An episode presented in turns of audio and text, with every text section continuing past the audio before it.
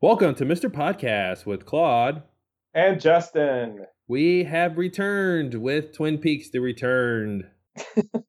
part six. Part six. What a part it is. It was definitely a part.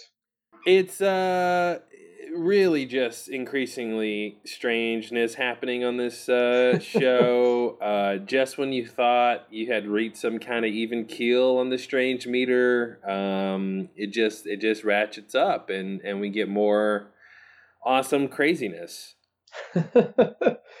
yeah, yeah, uh, yeah. This episode definitely had some extra strange moments that I wasn't expecting. Mm-hmm, and mm-hmm. yeah, that's that just it just keeps adding up.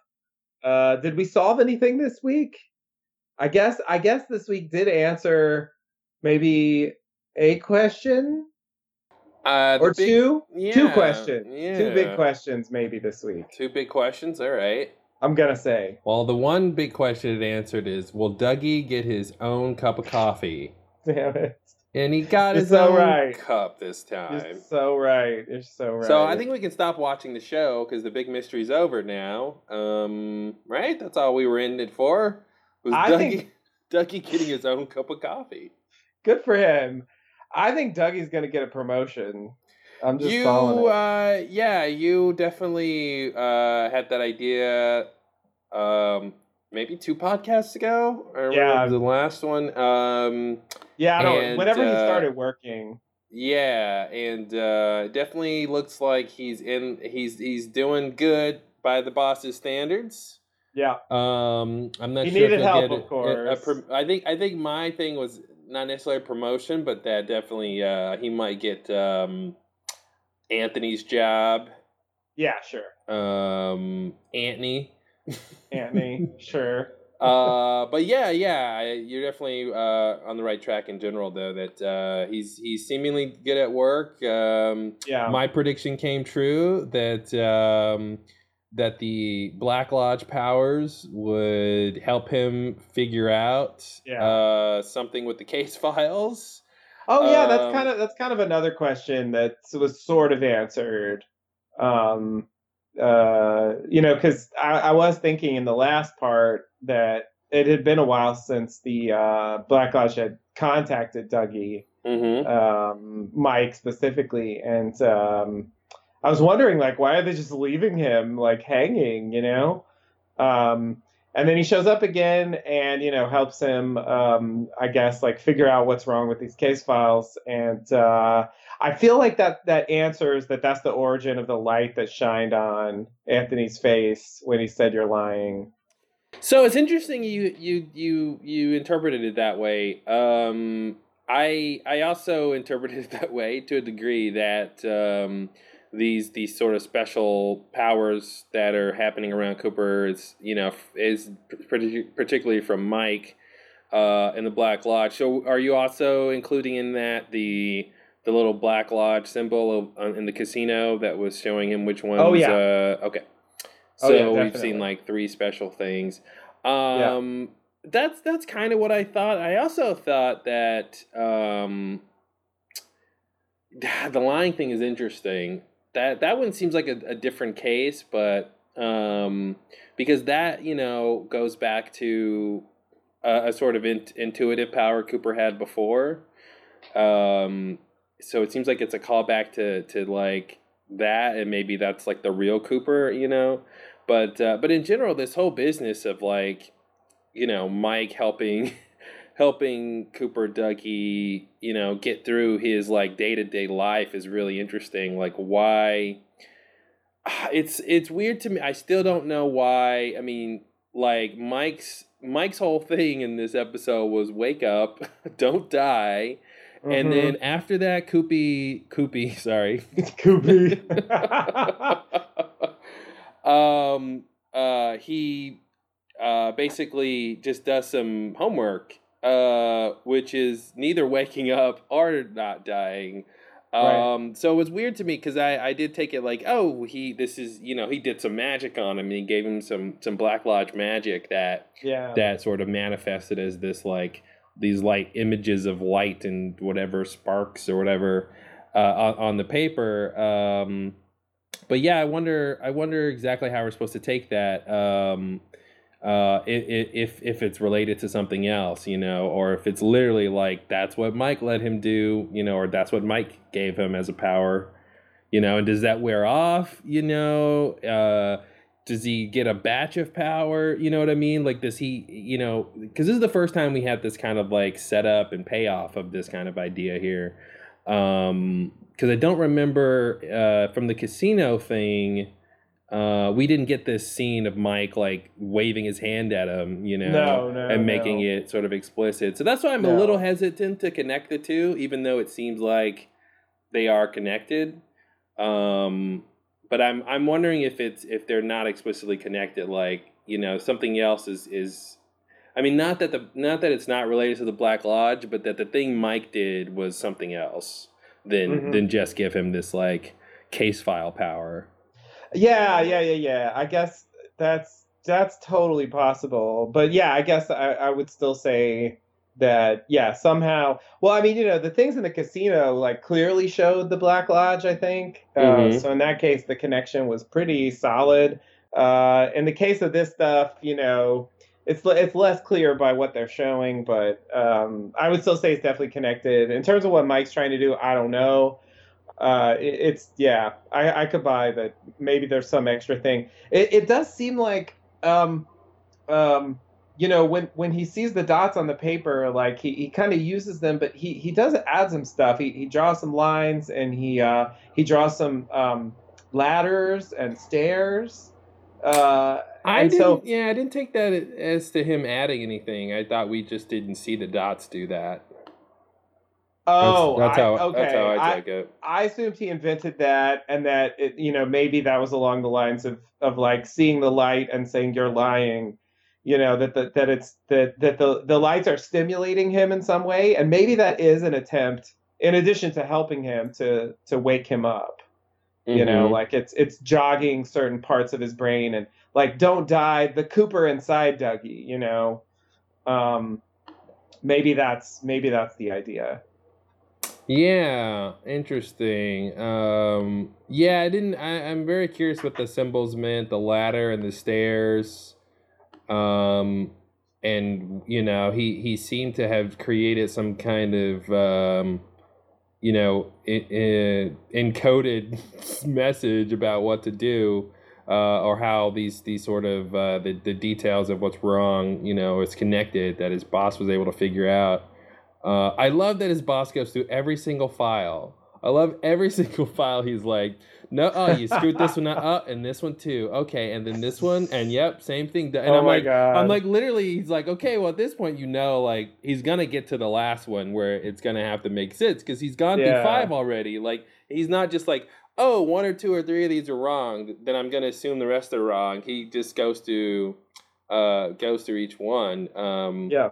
But yeah, when we get back to the scene with him doing Dougie doing the case files, I want to look at that and see if um, the idea if if because I, I would love that if that's true that like the you know this kind of uh, um, symmetry of Dougie seeing light and then the light kind of waking him up. Yeah. Um, so that'd be that's interesting to think about. Yeah. I mean, you know, maybe it's partially wishful thinking. Just because, you know, fucking Dougie. I mean, we talked about it last time, you know, how, how long before Cooper wakes up? How long how long are they going to drag out this this Dougie plot? Mm-hmm. Um, you know, we talked about like the halfway mark versus the, you know, uh, third of the way mark or whatever, which which this episode is a third of the way, um, somewhere in between there, um, and uh, yeah, there's no uh, there's no clear end in sight. Is it gonna just come at a moment? Is it gonna be super gradual? Like I don't really know. mm-hmm. Um, you know, that there hasn't been anything really earth shattering so far. It's been just these tiny moments. Um, so, uh, uh, yeah, and it's and and how does how does Dougie being good at his his job, or maybe sort of specifically seeing that Anthony is lying and and possibly defrauding the company, how is that on the road to to Cooper coming back? Like, why is that a thing Right. that, that Mike is invested in? Um, you know, and that and and and yeah, it seems like there's definitely the Black Lodge is helping. Um, you know, but I was even thinking the casino thing might have been help from the giant.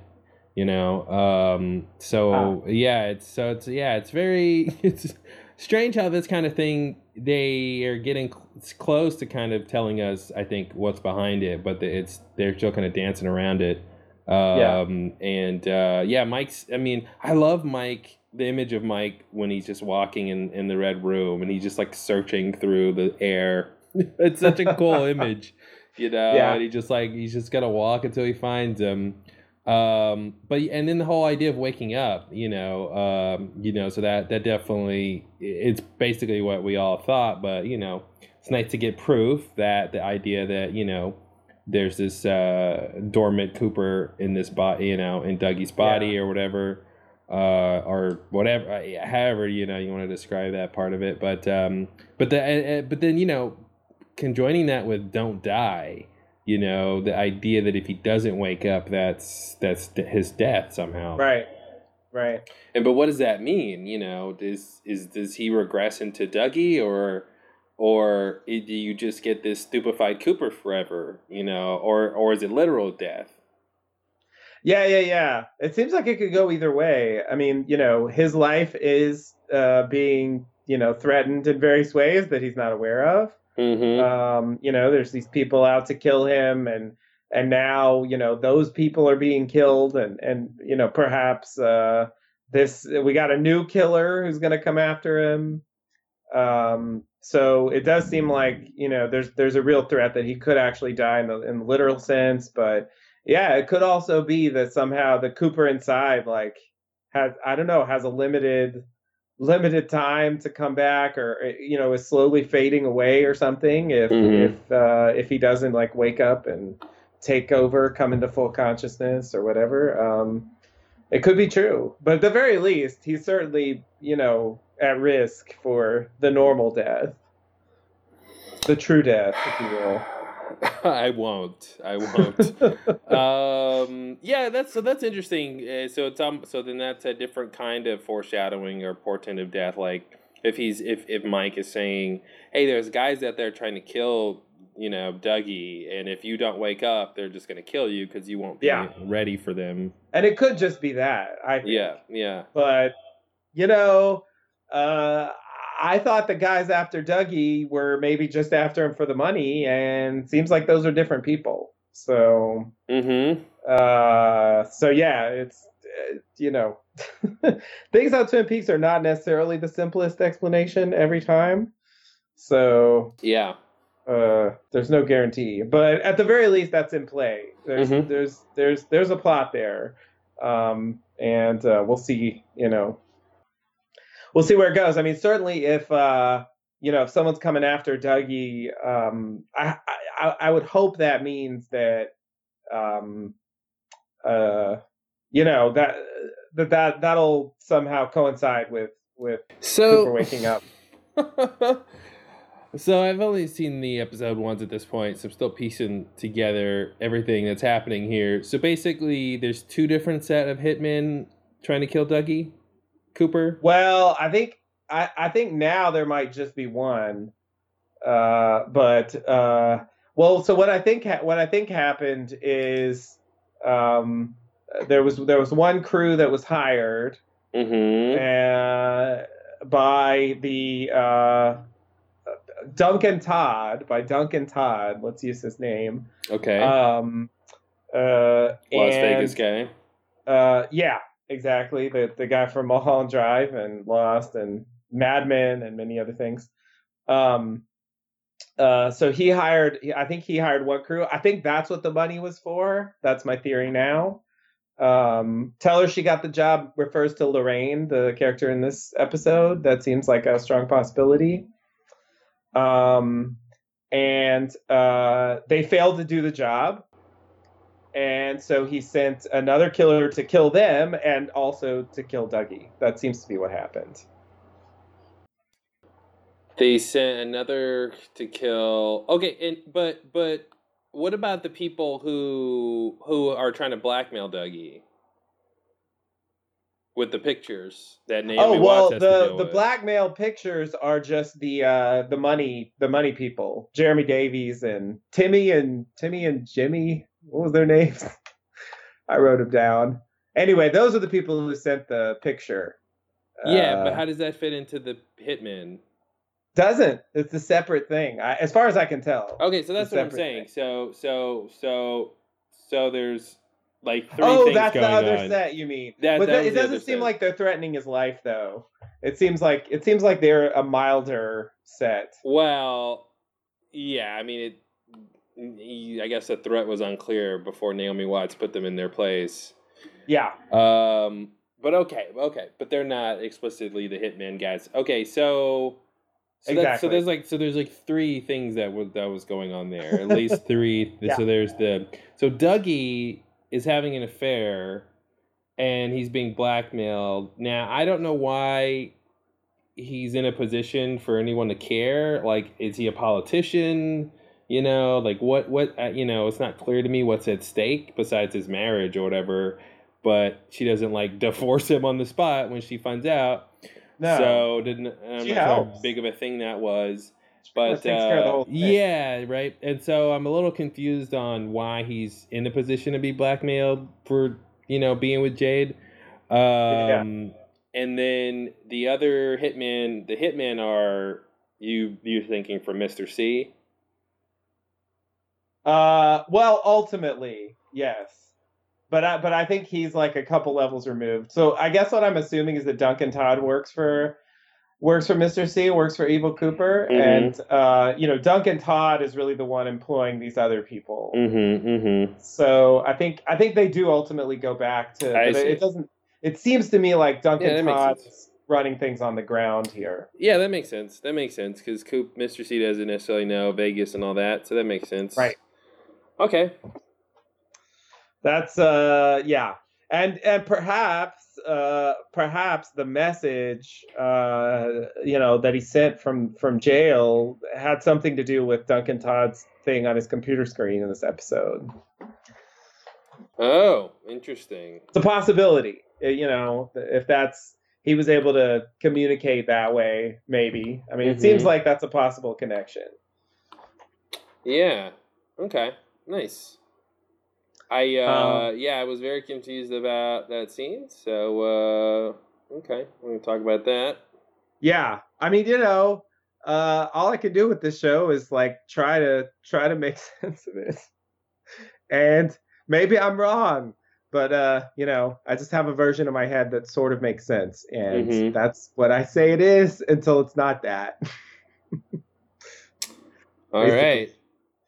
Well, when a red square pops up on my computer screen, you know, uh, I just you know have what a- that means. I just have a virus, you know. But uh, Good point. Yeah, yeah, it's bad news. Got to send that Bitcoin. mm-hmm, mm-hmm. Oh, what's their names? Um, yeah, but there were so many, so many cool scenes in this, uh, in this part, uh, and some, some of the, I think, uh, are most likely the, the most horrific stuff we've seen so far is in this episode. Yeah, Um, so that was uh, pretty surprising. Um, when uh, the kid gets killed, um, you Oh, don't yeah, you yeah. don't usually see that on TV, very and sort of explicit child murder. right on screen. yeah. Uh, I mean, I mean, uh, this uh, Richard Horne character. I mean, you know, talk Horrible. about uh, being painted in a bad light. I mean, Yeah. the first introduction to him, he's he's abusing women and Yeah. dealing drugs or Yeah. illicit money. And then the second time we see him, like he's he's it's, he's like flippantly murdering somebody, uh, a child nonetheless. So Yeah, I'm like, wow, like how can this be a character like we're supposed to watch for a while? It seems kind of without just completely hating him the entire time. Yet, of course, you know, in the scene with Red, like you, you see how he might be sort of put in a place where he's sympathetic in a way. Right. Um, but Right. uh, you know, seeing how position. awful he is as a human being. I mean, he's. I mean, Bobby has. Uh, he. You know, this guy's nothing. Yeah. Or should say, wait, how does it go? This guy has nothing on Bobby. Is that the right way to say that? Or Bobby has nothing on this guy? Bobby has nothing on him. I think. No, he has nothing on Bobby. No, Bobby has nothing on See, him. Wait, see why it's is- confusing. I, I thought I knew, and now you confused me. right? I thought I knew, and then it confused me. No, Bobby has nothing on him. I think. Yeah, yeah, yeah. It should be Bobby has nothing on him Yeah, Bobby has nothing on him. because he's got something on Bobby. Though, though I think I think a better comparison for this character would be somebody like Leo Mm, or um or Hank to a mhm. lesser extent. Um, though though Hank is like Hank could be charming, you know. He wasn't like just always an asshole. yeah. Well, I was comparing him to Bobby because yeah, Bobby killed somebody, you know, True. um, and like had had this kind of like, uh, well, he doesn't really have what Bobby had. Never mind. Uh, but yeah, Leo, um, Leo was fairly unlikable from start to finish. Pretty unrepentant asshole. Uh, he didn't Um, do anything this extreme in terms of like killing children, Mhm. bar you know. soap in the sock, you know. he definitely did that. Yeah, Uh, and you, know gotta- he killed Waldo. hmm You know, Uh, what Waldo the bird? the bird. Yeah, The bird, yeah. Uh, Leo, no. uh huh. Oh, jeez. Hurt. I forgot. Yes. Oh, gee, that bird wasn't very helpful at all. It didn't, didn't really help. Um, It was totally useless. Yeah. yeah. But they didn't know. They didn't know. They were uncovering all this stuff about the cabin, which was like really just like a, a minor detail about what happened that night in the grand scheme of things. Mm-hmm. Yeah, you might say it was a red heron. Ooh. Wait, what does that mean? a, a heron is a type of bird. Oh, got it. Yes. Thank you. Thank you. All right. Like I thought I Uh, knew, and I was like, "Wow, is that some crazy like Internet 2.0 word?" But no, just a bird. just Okay, a bird. Um, yeah, so many. I mean, so many insane things. But anyway, about Richard Horne, I was like, I was thinking, like, who could his parents be that he's this awful? Like, who could it be? And the only two people I really thought would be um, uh, Ben Horne Yeah. and Catherine. oh man, that's hilarious. Because she's the. I'm like, who who could the mom be that is would have a kid this awful? Yeah. I mean, this if this is Audrey's kid, I'm very upset. If it's Uh, Audrey's kid, then I think e- either she's gone, she's gone bad, hmm or um, somehow, like I don't know, like he ran away from home, she lost custody. I don't know, something Mhm. weird happened with his childhood. She gave him up for adoption. I don't know. There, like, there's got to be something. but yet he's in Twin Peaks hanging out. Well, that's weird, but you know, Yeah, so it's got to be. I mean, clearly, I mean, if he's like, you know, the grandson or the son of the the guys who who own, you know, Ben Horne. You know, everybody knows Ben Horne.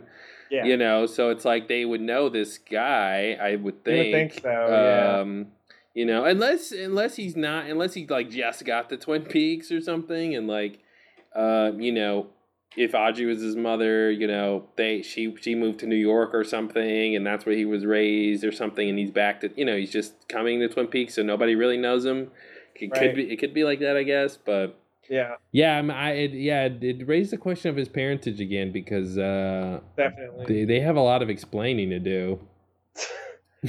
yeah, yeah, yeah. Things didn't turn out well. Clearly. No, no. Uh, so yeah, it's gonna be it's gonna be weird, definitely. Um, almost no matter what they say. I mean, because yeah, even Ben and Catherine. I mean, as bad as they were, I don't know. Um, it it feels like this guy's even like a step above them, just in terms of like pure malice, you know. sure. Because I because I feel like they you know they were schemers and they were certainly willing to go to great lengths to get what they wanted, but you know, it, it I don't know, it seemed a bit more for a purpose rather than just like, Mhm. you know, you're sitting there, so I'm just gonna harass you for no reason, and you're in my way, Yeah, so but- I'm but, gonna run you like. But that's the thing, like two evil people, you know, their their evilness would combine, right? You know, and, and so it would be evil it would be greater than either individual. it would be it'd be a bit stronger, I think, um, Mhm. and yeah, less focused as theirs were, because you know, Catherine was just I was just protecting myself, you know, and my brother, Right. and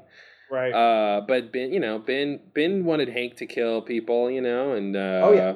and so he wasn't he wasn't any uh, any saint. Um, Oh, no. oh, I would never call Dennis Yeah, laughable. Yeah, no, it's just, you know, there's levels. yeah, Uh, and uh, yeah, I, I think uh, you know, you know they were the, they were the big schemers, you know, and and this guy seems more like a kind of small time, you know, just you know, personal asshole. mm-hmm. makes Well, he's, they got to work his way up to something, you know. It makes him more like Leo, I guess, in that way.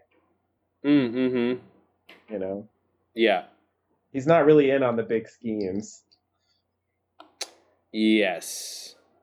Um. Uh, my favorite. Well, it's hard to say favorite on this show, but I really enjoyed the scene with Red. Um, Balthazar Oh, yeah. Getty. I'm like, how is this my favorite Balthazar Getty scene of all time now? Uh, That scene totally caught me off guard. Yeah. I, I, and and like it started, and I was like, okay, this scene's going on for a while. What is the point of this? Why are we watching so much of this guy? mm-hmm. What is happening?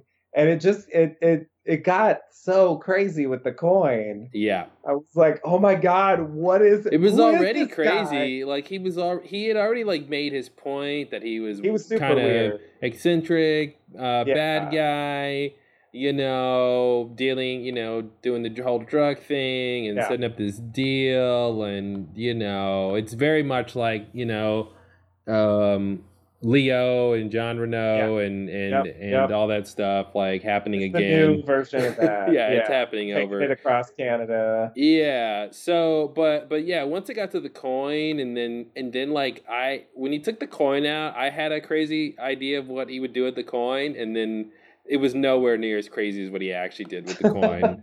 Literally, what he did, he went like three steps beyond any crazy thing I had. What did you think he was gonna do? when he took the coin out and it was in his hand, I thought he was gonna. I thought the coin was just gonna like disappear into his hand, like he was gonna just like suck it into his hand somehow, and it would just be odd and threatening and weird, and and you would know what that really meant that he could do with his, you know, in terms of like uh, hurting Richard.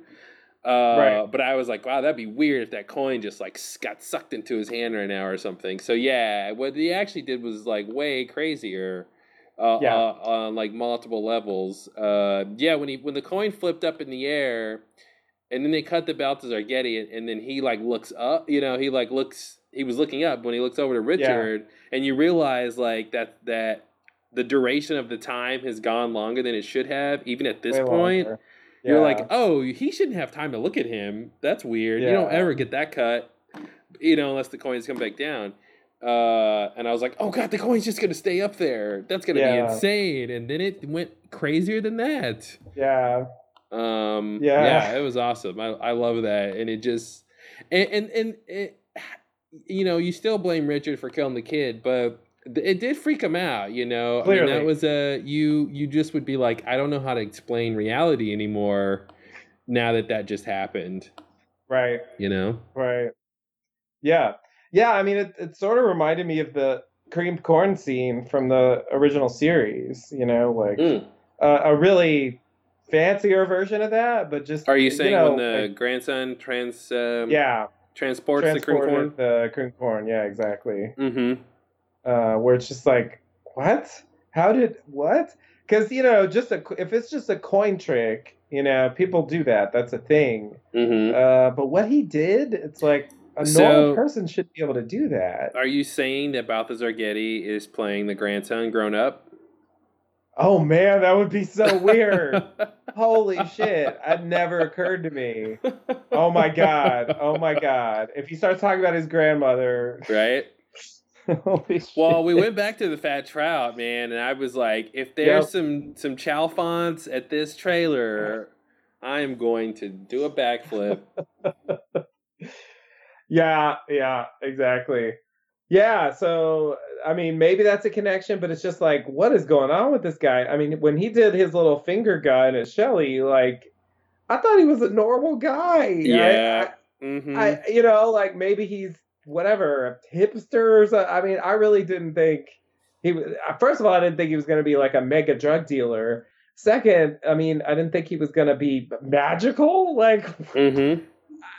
uh, so yeah, that scene was totally, totally off the wall and unexpected. And yeah, it was a great scene for Balthazar Getty. Absolutely. I don't think, you know, Pete in Lost Highway is is red here. He's the bewildered character who's like, you know, going through the stuff and watching the strangeness around him and not really knowing oh, what to do. you mean Pete is Richard? Yeah, what did I say? You said Red. Oh yeah, yeah, yeah, yeah. Red and Richard. Pete, Pete is Richard. Thank you. Yeah, Pete is Richard. You know, he's the one like with the strange stuff done to him. Yeah. You know, and like not understanding what's going on. Mm-hmm. You know, um, and uh, yeah, it's it's It interesting did- to see him on the other side of that. Yeah, it, it is a little bit of, of akin to the um, to the uh, mystery man scene, the dinner party scene. You know, Yeah. like this guy doing a weird ma- magic trick in front of you, Yeah. Yeah, uh, totally. and really like freaking you out. yeah, yeah. You're right. You're right. and in a kind of in a kind of threatening way. Yes, exactly. It's a threat and a promise. Yeah, Yeah, Yeah, you're right. Yeah, yeah I didn't make that connection, but it's it is actually a pretty similar scene to that one. He likes scenes like that, I guess. Yeah. Oh man, there's so many so many great scenes. But uh yeah, you wanna get into the episode? Anything else to say generally before we dive in? Uh, that's all. That's all that comes to mind for now. Um, I'm sure stuff will come up as we go through these scenes, Nah.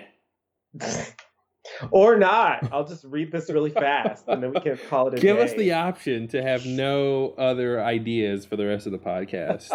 All right, options open. All right. Uh, so yeah, we're just gonna we're just gonna go scene by scene this time. Um, so you know that means we're gonna skip around and stuff, just the order it appears in the episode. We're not gonna Mhm. skip around locations or whatever we've done before. This is, if anyone ever listened to Lost Lowdown, this is more like classic Lost Lowdown style, I guess.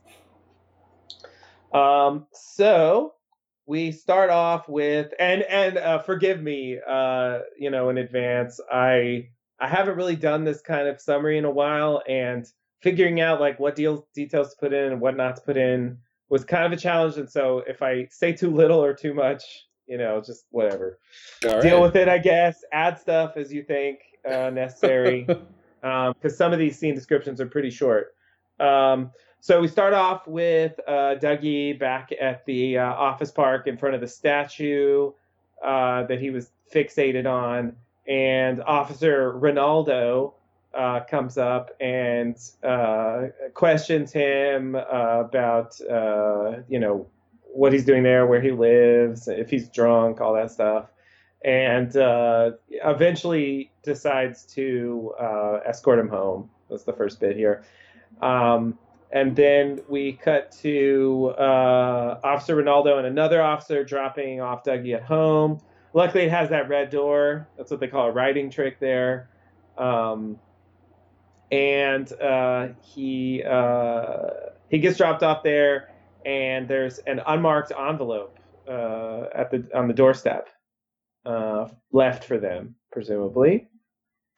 Um, so feel free to stop me, but Sure. know. Yeah. Uh so yeah, let's talk about some of this stuff. Uh here. sure. Um, so the first thing that really got me, well, in the first scene, I it was cool, you know, when the when Officer Ronaldo, I guess that's his name, Yeah, from the Uh, credits. I get all the names from the credits. Yeah. I had to like look up the actors and figure out who's called what because the Mhm. episode itself doesn't help with a lot of these characters. The whole reviewing the credits is a total part of watching the show now. It's, Yeah. it's just a thing you have to do. It's necessary. Uh, see what people are called, to see Yep. who gets, you know, even uh, uh, Ike the Pike. Uh, or oh, no, Ike wait. the Spike. Ike Ike, the the, Spike, Spike. uh, Ike the Spike Stadtler. Yeah, yeah, that was I had to look that up.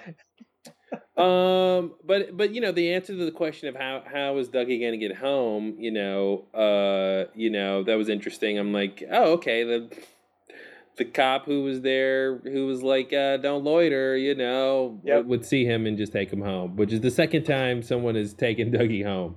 Yep. Um, and yeah, Red Door comes in handy again. So when when he mentions that that to, to Janie E that uh that that Dougie is is acting weird Yeah. and she goes, "Oh, that's on a good day." That I got that's when I finally got to the level of frustration you were at the last podcast because I was like, oh, okay, like this isn't, this is, I mean, it was already beyond the pale before, but it was sort of suspension of disbelief, you know, with the story Right. they're telling. But, but like, once mm-hmm. someone in the story who's a, who's a, not, you know, sort of an authority figure, you know, is like, hey, something's wrong with this guy, and she completely just like blows it off. off, I was like, "What are you doing? What? How is Dougie normally? How like like if she's willing to put up with this, how is this guy normally?" It Yeah, really yeah. calls into question like maybe maybe it was obvious he was manufactured his entire life because he was like weird or something. Right.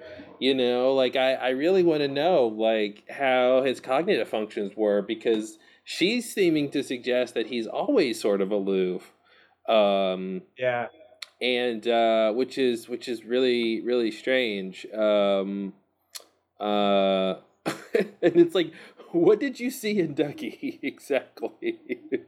if if you know Yeah. this was going to be somewhat some some some semblance of what life is like with him, you know, where he's just you just constantly have to be on him about everything. Uh, but anyway, so that was one of the big things that stood out to me was she still just you know. But then yeah, then that's right. The next scene she does say, "I'll take you to the doctor." So She that does. was like one level back of like, oh, okay, okay, Yeah. okay, we're getting back to a normal world here. Yeah, Uh, yeah, yeah. but she of doesn't pri- that gets interrupted. She doesn't prioritize it. No. You know, like regardless of when whatever happens, I'm gonna take you. You know, it's just kind of Yeah. like, oh well, can't get, can't do that now. Yeah, nah, you'll be fine another day, I'm sure. Mm-hmm. Someone But it will makes take me- you home this time. It, it makes me wonder if if given some kind of medical exam, would would it be clear that something's up with Dougie? You know, maybe his Right.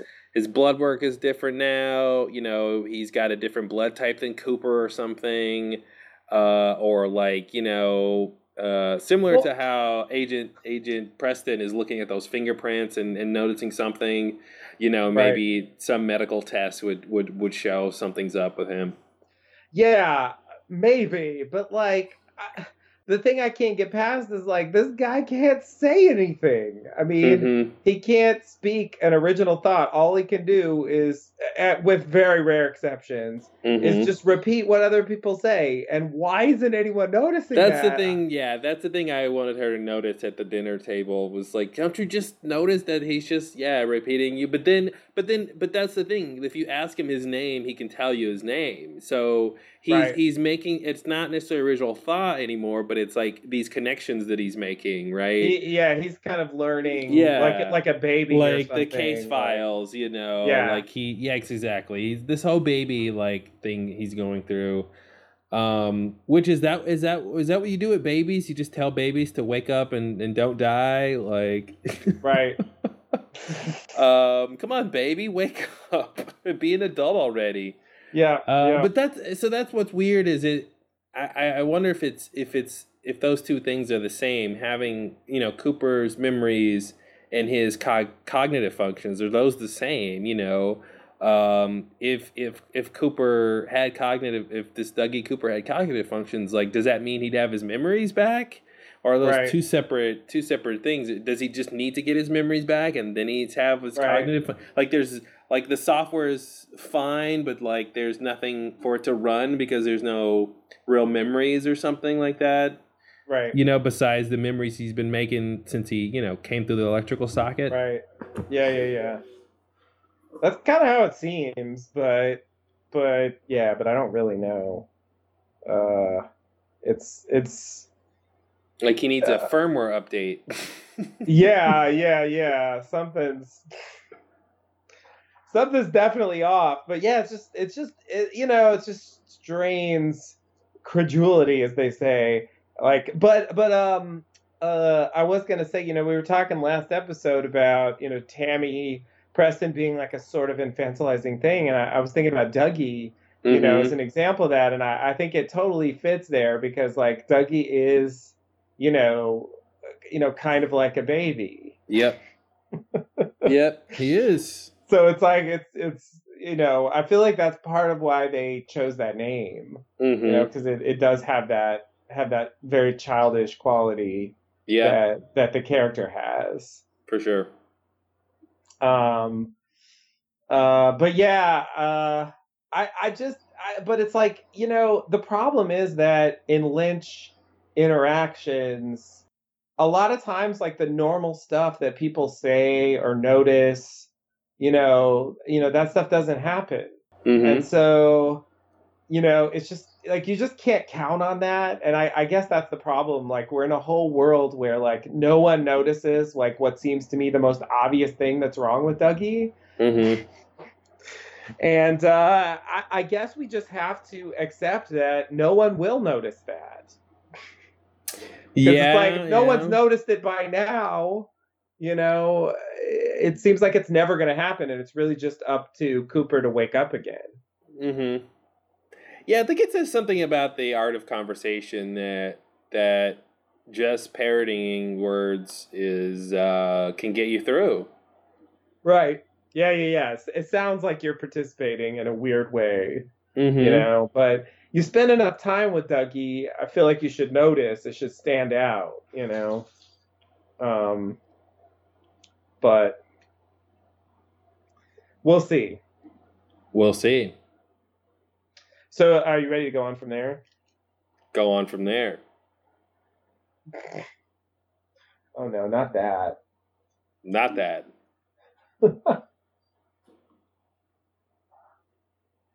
um Wait, seriously though? Seriously though? Oh god. Oh god, this is gonna be the worst podcast ever. What? What's wrong? What happened?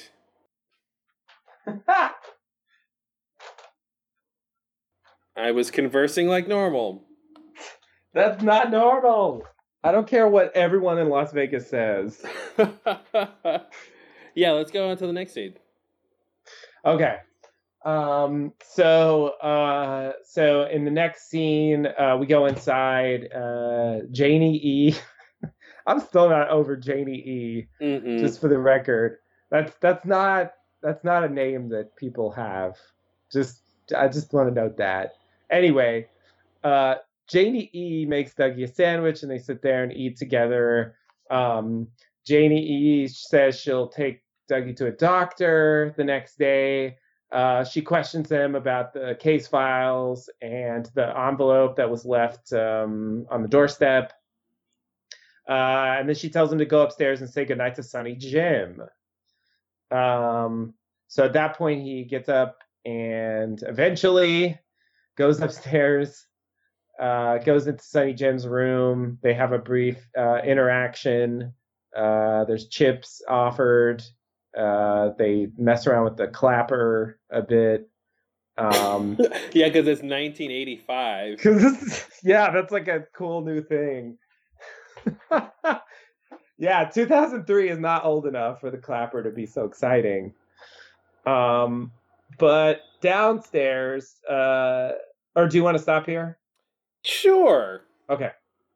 Well, first I want to say I meant to say this up top, but but let's give a round of applause to Kyle MacLachlan for his portrayal of uh, well, really everything he's doing, but yeah. playing this character uh, has got to be insane. You know, um, being in that this childlike wonder with everything and, and sort of being Right. a step slower and behind everybody and like that's that that's just a completely different pace Yeah. um and to maintain that for i don't know how many more episodes but you know uh it's been it's been several so far you know and it just it just seems like an incredible feat to like take uh you know take yourself down to that low gear and just stay there you know for all this time. Um uh so yeah the sonny jim scene um i was disappointed when he when we saw sonny jim speak. Um i had just thought oh wow maybe Sonny Jim can't talk and Cooper can't really talk, and so they'll really connect Right. because they both will be able to talk non-verbally, or Sonny Jim will find out something no one else can find out because he's a little bit different. Right. And it's like, oh no, Nah. okay, he's just He was seems talking normal. before.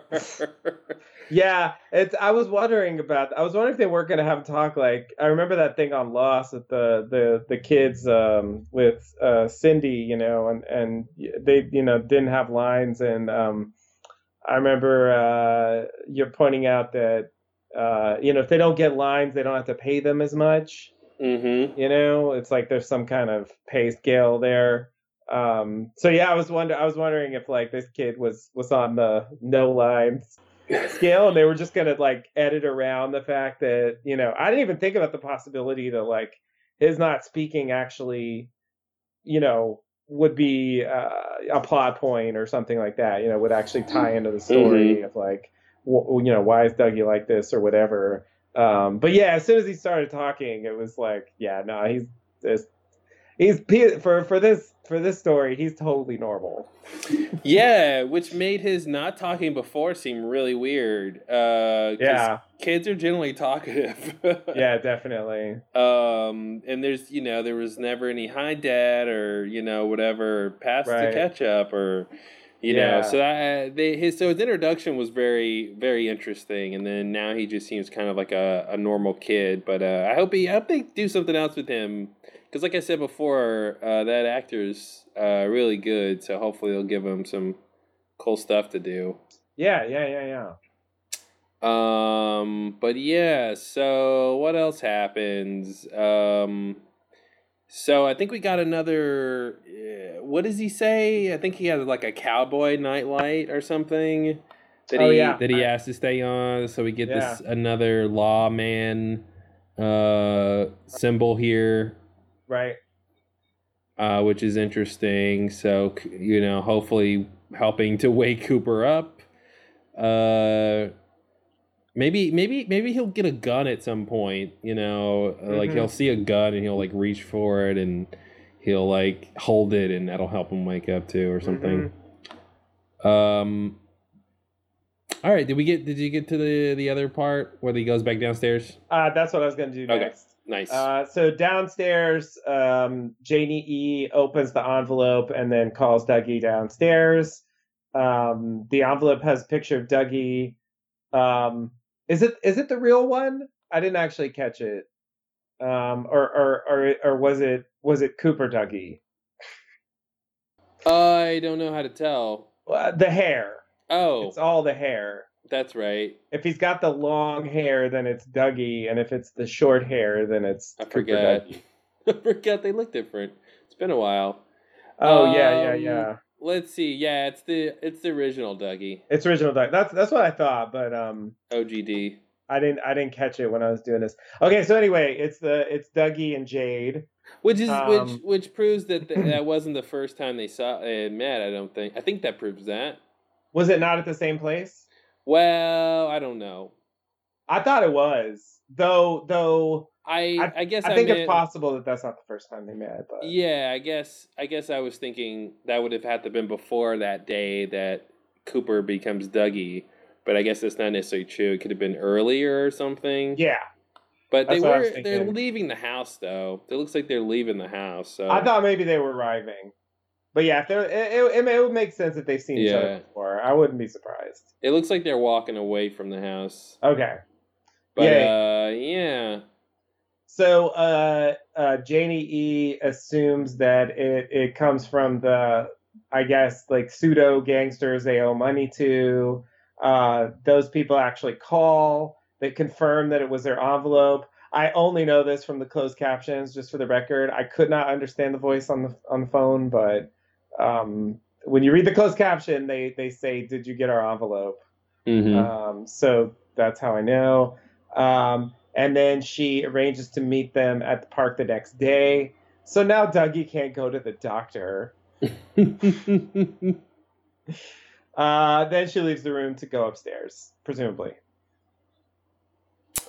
yeah. Um, I love the whole thing Naomi Watts does, being the sort of uh, tough wife, um, putting them in their place. She's really good at that, playing that type of thing.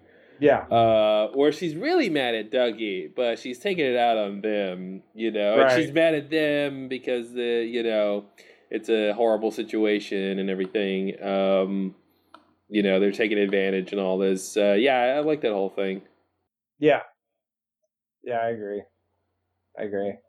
Um Okay, so then um then we get a traffic light. Mm. That's a callback. Yep. That was like a huge thing in the original series. Is this the first the 1st I'm- traffic light? I'm pretty sure. I mean, I don't remember another traffic light. Let's put it that way. Yeah. I thought Uh, there might have been one, but when I saw it, I thought, oh, this is the first one. Yeah, yeah, yeah. I yeah, I would have to do a rewatch to be sure, but I don't remember another one. Anyway, we get a traffic light, And then where do we Um, go? and then we go to the Black Lodge slash Red Room, as it were. Which I think there's Um, there's a nice connection of those two things. And oh yeah, hundred percent, hundred percent. I mean, I thought that in the original series. Mm-hmm. I thought that there was, you know, and it's connected to the electricity too. That whole Yeah. idea. Yeah. Um, so we see Mike Phillip Gerard, as he's called in the credits. Um, strangely, um, he uh, he appears over the fireplace uh, in Dougie's uh, living room, I guess. Um, and he he uh, Dougie sees him and he says he's waving at him, doing that whatever that thing is he does. Uh, I believe that's uh, his mojo. His there you go. He's doing his mojo, and he says, "You have to wake up and don't die." Um, and then uh, and then dots start appearing uh, on the pages in the case files, and Dougie uses those dots to make some markings on the papers. Yeah, so many things to talk about. Um, one thing that I noticed, and I just kind of opened up the uh, part four episode just to double check, because I was trying to make the connection between uh, the black, the Black Lodge, the Red Room, where Mike is, uh, Mike slash Phillip Gerard, and uh, that traffic light. And I'm thinking, okay, that you know, electricity. You know, this is this is how these spirits get around. Uh, and I'm thinking, okay, if he's out there searching for Dougie and he's trying to communicate with Dougie, you know, his his thoughts or his power or whatever is is going from the Black Lodge into our world and through the like electrical lines, you know, through that light or whatever. The light turns red because there's traffic going through. You know, there's spirit tra- spirit traffic crossing. Right. And um, of course. of course. And uh, and then it makes me think, okay, well then the electricity continues to where Doug wherever Dougie is and he's at home, and then what does it do? It comes out of the electrical socket. So I was like, huh, but is there any electrical sockets in this scene? And it is in both scenes Mm-hmm. uh, where we see Mike. Um, the the image that it um, the the uh, the the red room overlays on top of, you see an electrical outlet uh, in the Mhm. wall. So an interesting uh, connection there. So maybe that's kind of the basic idea. Is he sort of uh, projecting through that electrical socket? Yeah. Yeah, that seems that seems pretty reasonable. Um we don't really know why, although maybe there's no explanation for why that they're ever going to give. You know, Wait, why? What? uh, why they're connected to electricity. Oh. You know? Is that uh Why does Zeus live on Mount Olympus? is that in play? Yeah, exactly. I mean, that's I agree. That's I mean, that's pretty much how it is. But it, it's a strange thing, you know. Um, and I feel like it was. Oh yeah, there it is. I see it. Uh, it was uh, in the original series. It was less clear. It really seems like it's it's Fire Walk with Me that really Mhm. uh, really introduced the idea that they they somehow use use electricity to to communicate or travel or what have you. yeah. Uh, so yeah, you're right. That's uh, that's definitely a good catch there. Um, I love this whole thing with Mike. I love the the mojoing and the whole movement. You know, I, I again, you know, I think we said this the first uh part of this new series uh that I just did not expect more or really so much more on the mythology side of it.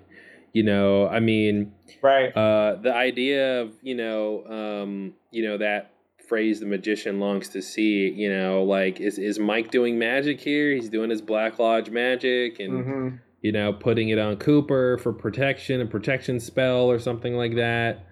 That that'll you know maybe manifest in whatever way Cooper needs. You know, maybe it's sort of a general thing. Um, but uh, yeah, I love it. It's so cool. It's so cool to see and to get so much more um, details about what's possible with um, the the lodgers in the lodge.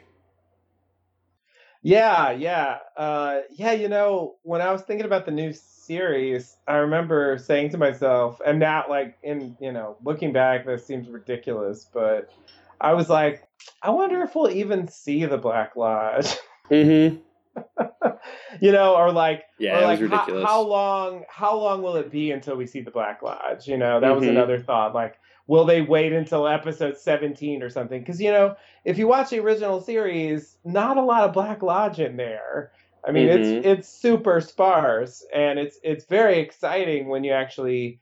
You know, you briefly get to see it in the dream sequence in episode two, and then in the last episode of the series, that's it. Mhm. Uh, that's all there is. So there's um, not. Wait, there's more than that. no, Isn't there more than that? No.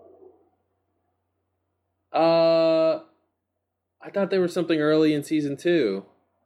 I mean, there's the Giants' visitation. I mean, there's certainly like Black Lodge characters involved Uh-huh. in various storylines, but you don't actually see the Black Lodge slash Red Room um, Huh, okay. again until the final episode of the series.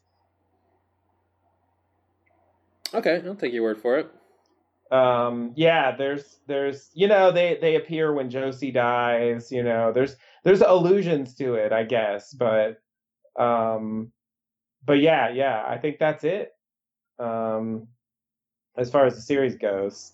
Mhm. Uh, so it's a huge thing, and then that I mean that's why like Fire Walk with Me is such a huge part of the mythology because you know there's just not that much about it in the series, uh, and Fire Walk with Me you know spends a significant amount of time you know developing the mythology of the Black Lodge and the characters in the Black Lodge. yeah.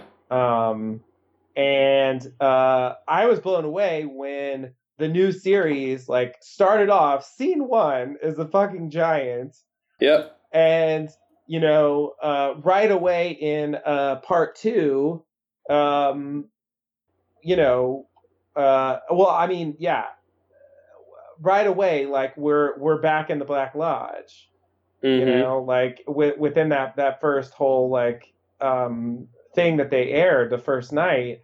And uh, we get a long sequence in there where you know they they they talk about the you know they redo the the scene from the from the dream. They they have uh you know uh, the, the the evolution of the arm thing and you know um the doppelganger like it's like it adds so much stuff you know um and then it only continues from there. You know we get this like third cooper the manufactured thing and then you know then they start helping him win gambling and it's just you know the the every episode almost i mean i think last episode was notable that you know maybe it didn't didn't have any um black lodge scenes um you know, but the last episode had Bob, Mm-hmm. you know, and and Evil Cooper doing his crazy shit, which surely is connected to the Black Lodge in some way. Yeah. Uh, and so uh, yeah, it seems like not like an episode hasn't gone by yet where we haven't gotten. I mean, from part three, sorry, parts. Uh, from part three, you know, we got that crazy uh, the purple room sequence, you know, that box thing, the whole floating through space. I mean, um, uh, I, I, I guess like I'm I'm I'm totally shocked at how much stuff there's been on that front because I really thought there would be a lot more episodes with just like normal non supernatural Twin Peaks stuff happening Mm-hmm. you know because i mean even if you like if you expand your horizons a little bit and you think uh you think in terms of supernatural stuff in the original series it's also i mean it's more often than the black lodge but it's also kind of sparse there are plenty of episodes of the original series with absolutely nothing supernatural happening you know For sure. just, Yeah. just the characters doing things schemes interacting and so on and that's it you know there's no um no craziness along those lines and uh i thought there would be a lot more of that i thought they would kind of gently you know ease into the crazy mythology because Mm-hmm. it's like this stuff has got to be impenetrable right to like i mean like say you're just watching this like i mean i guess you can you can follow it on a sort of a basic level like Well, what the idea is All but- David Lynch cares about is people able to follow it on like an intuitive level. Like, it, like getting literally what things mean. I don't think it's his priority from what he's That's talked true. about. Like, yeah So so I think that's why he can be like, oh yeah, you can watch this and understand what's happening. You know, you don't Right. know what's happening, but do you can understand. Oh, that guy is doing something. Right. This this guy is reacting. and that was the place where he was before and Sure. yeah Yeah. This Yeah. place looks important. Uh huh. right right Yeah. you don't have to know who that guy is but he's trying to help you know Mhm. so yeah you Mhm. can kind of you can kind of get the idea but it does feel to me like the story is much like richer and clearer when you have some idea who these characters are Oh, You for sure. Um like okay okay i kind of get what's going on you know i mean mike is mike is uh mostly redeeming himself in uh in this in this new series Mhm. uh after you know dropping down a few notches for me with his firewalk of me antics what do you mean? uh well i guess uh my problem with him and Fire Walk with Me is that uh first of all um it's revealed that he knew that leland was bob Mhm. Uh, so that's a little problematic because in the series he claims to be trying to catch Bob, but he really doesn't help the uh, you know the police or Cooper catch Bob. Like he pretends to try to, but if he actually knew that, I mean, maybe he forgot. I don't know what we're supposed to think. he took his haloperidol and forgot. But he didn't remember again when he stopped taking it. I mean, you know, it's just it's just weird. Like Yeah, he totally well, turns into Mike the again. sequel prequel. Yeah, yeah, yeah. I mean, it's basically a retcon, but what it means for me in retrospect is like he wasn't really helping them catch Bob. And then when you see Fire Walk with Me, you see that not only did he know, he didn't. Not only didn't did, he didn't really do anything to stop Bob, and and though he provided the ring, which I suppose helped Laura, it does seem like the ring was also connected with the murder, and he took the Garmonbozia uh, in the end. Um, so it's it- you know it, it's it sort of made him like complicit in all of that stuff uh, Mhm. in in like a way heavier way where it seems like in the original series he was like you know basically a good guy like trying to stop Bob you know he saw the error of his ways and so on you know and in Fire Walk with Me it was more like Then that means in was more between neutral then then after Fire Walk with Me in the in some indiscernible amount of time uh, between that and the first episode of the series, um, he changed his mind. yeah That's I when he saw the face of God. I don't know. it it seems like he's he's being helpful so far at least. Uh, I do wonder uh, who that voice was talking to Evil Cooper, who said they would be with Bob again, and Mhm. I do wonder, you know, what his That's real motivations are.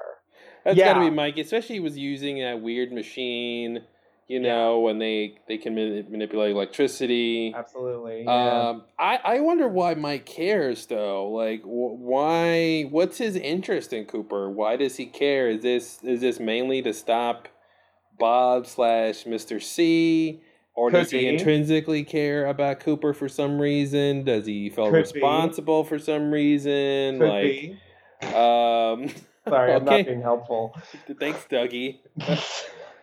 um, so yeah, I don't know. That that's what that's really called out to me. Uh, stood out to me is uh, when uh, when Mike was doing his little mojo here. I was like, okay, something something's up. You're really kind of going out of your way to like help uh, help Cooper. Um, and yeah, maybe it, I mean it'd be interesting if if he does feel like he should have done more to stop Bob, or maybe he thought like once he was, you know, I'm, I'm presupposing what he might say in this situation, like you know, maybe thought after Leland.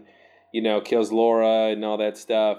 You know that that that that was sort of over with, or something like that, or um, you know, and so maybe this whole new thing of like getting getting uh, Cooper trapped and having the doppelganger escape and all that. Maybe that's you know a bird of a different feather for Mike, and so he's he's you know doubling down on trying to stop him because of you know that event particularly. Right. You know he's breaking the rules or something.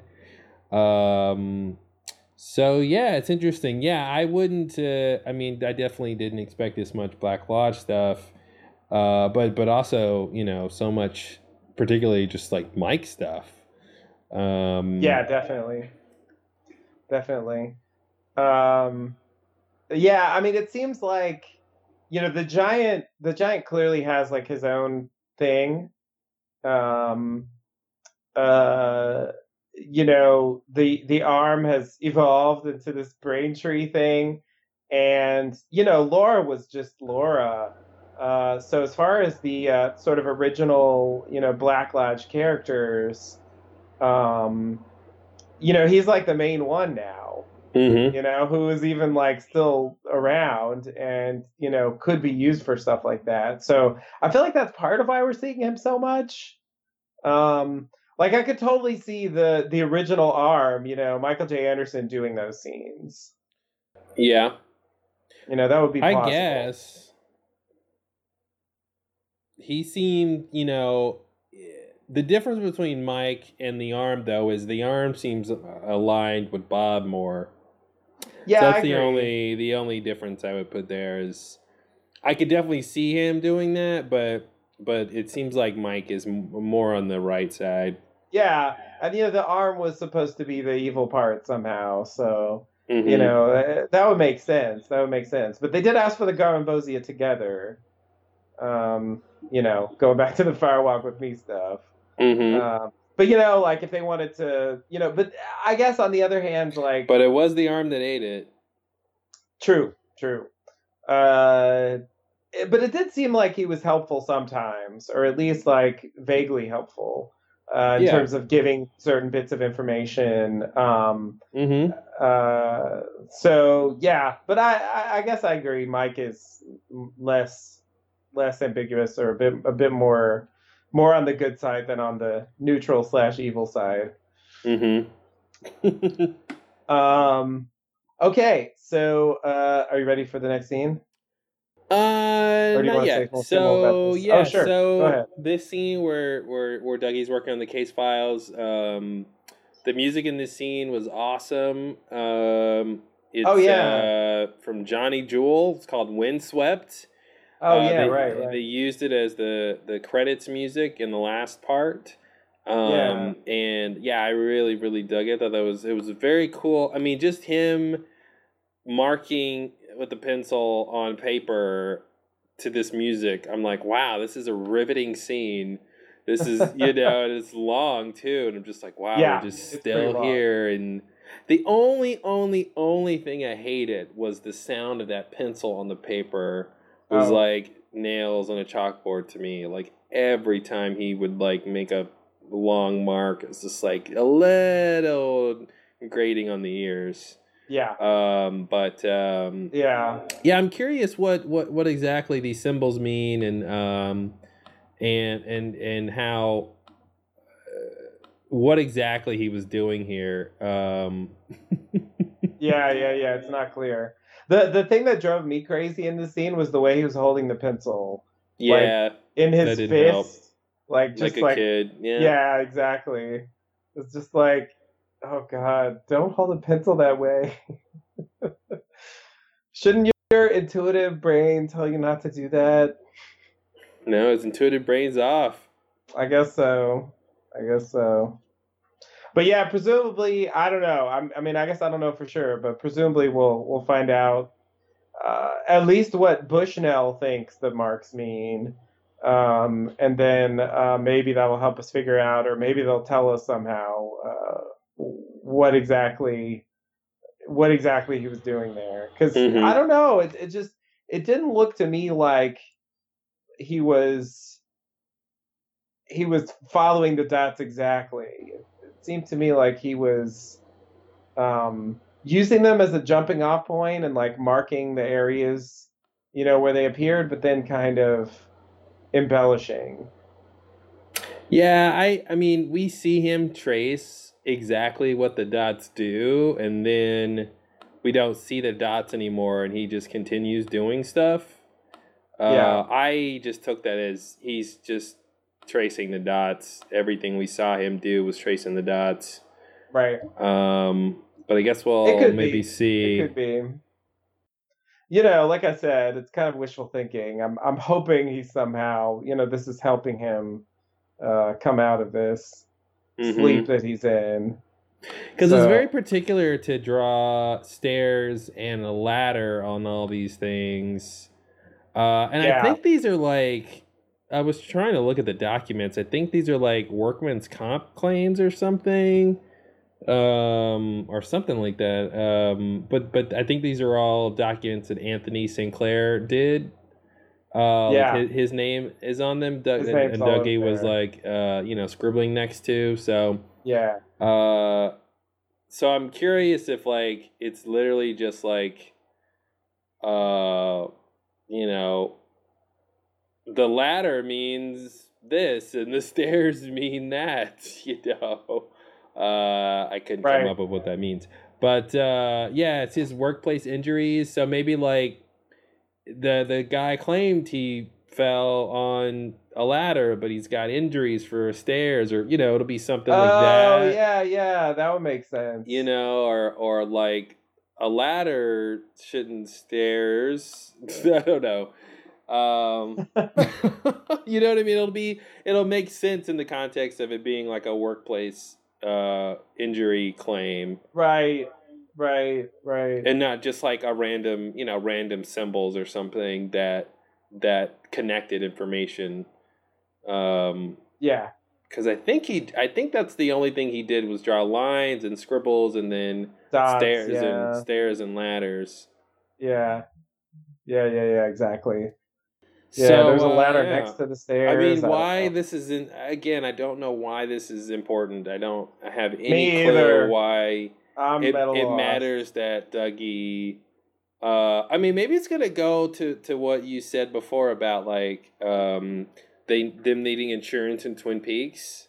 Like Right. you know, Dougie's gonna get this promotion, and then he's gonna be like, "Hey, we're opening up in a new branch in Twin Peaks, and we Yeah. want you to go out there and do some work, and we're gonna send you and um, yeah. and uh, the coffee guy, in, uh, you know, down to Twin Peaks or something." Yeah. Now, if the if he goes to Twin Peaks as Dougie, and those people don't notice there's anything wrong with him, Mm-hmm. Well, I'm gonna lose it. yeah. Well, the they they should definitely know that that's not his name, so Yeah, hopefully they'll call that out. I hope so. Yeah. Um. Okay. Yeah, we can go into the next uh, to the next part. Okay. So in the next part, um, we go to Albert uh, in a car. He's going to see the woman they referred to, I guess, to talk about uh, Evil Cooper. Mm-mm-mm. Uh, he knows he knows her. She drinks. Um, picking up that thread from uh, I, I think that was two episodes ago. Yeah. Um, he talks briefly to Gordon and uh, gets out of the car, goes into a bar, and walks in, walks up, and says hello to Drum roll, please. Diane Wow. Evans. In Just for all the record. the bars and all the towns, she had to turn around in that wig. hmm Oh God, yeah, the wig.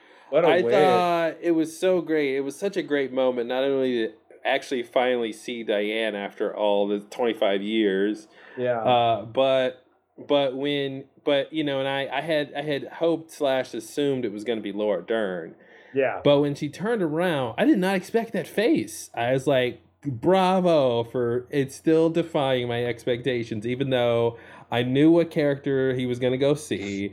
I knew which actress it was going to be. Uh, but still, just by the way the character looks, I was just like, wow, Diane, wow. You know, like, that's a Lynch character, you know, like she just looks so um, uh, specific and unique. Oh yeah.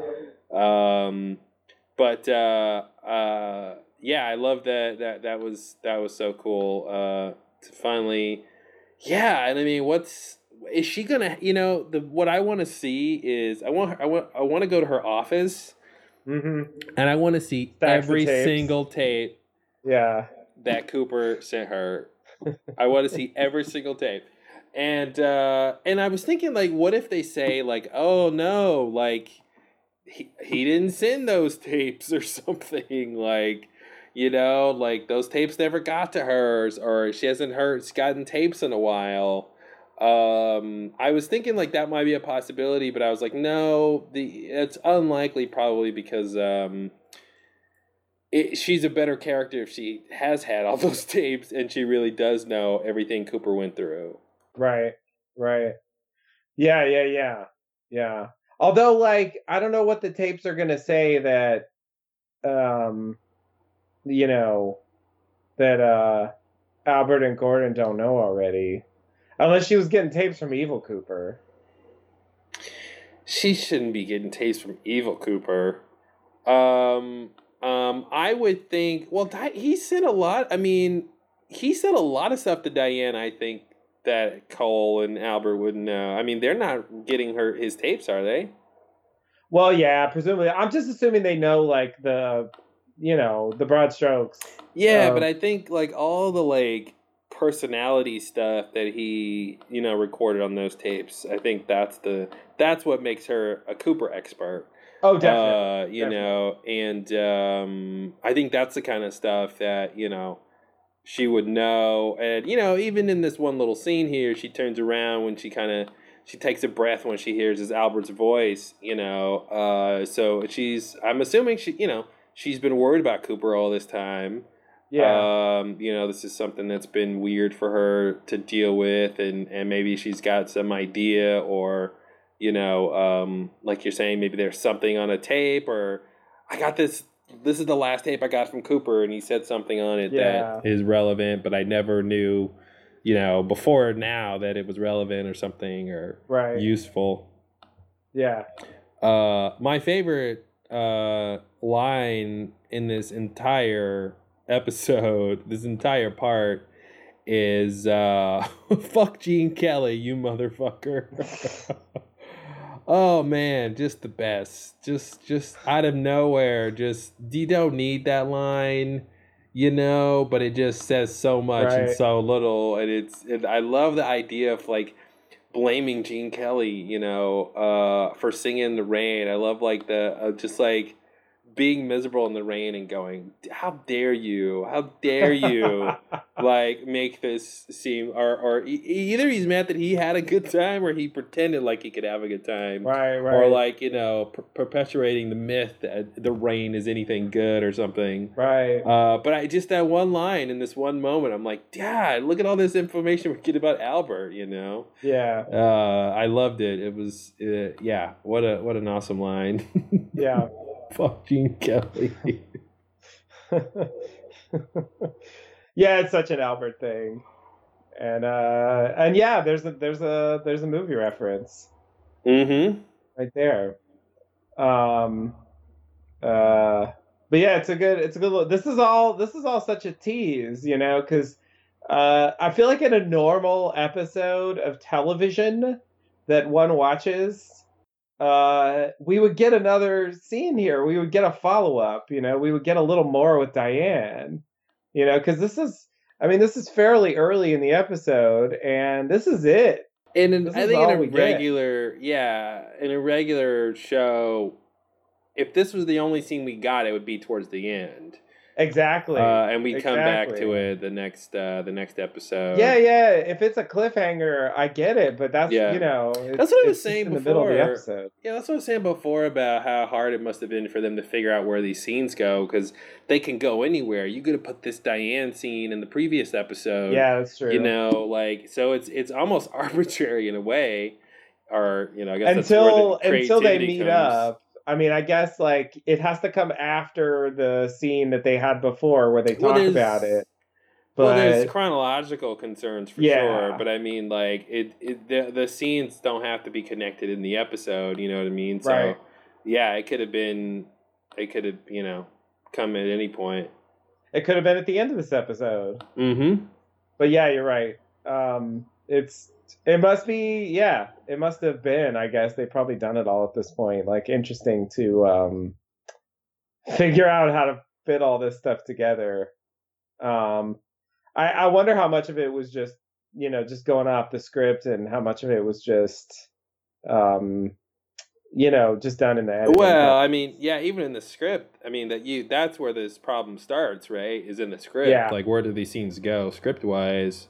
Yeah, Uh, and I and I'm sure in the editing they they probably move some stuff around, uh, but uh, you know changed it from where it appeared in the script or something like that.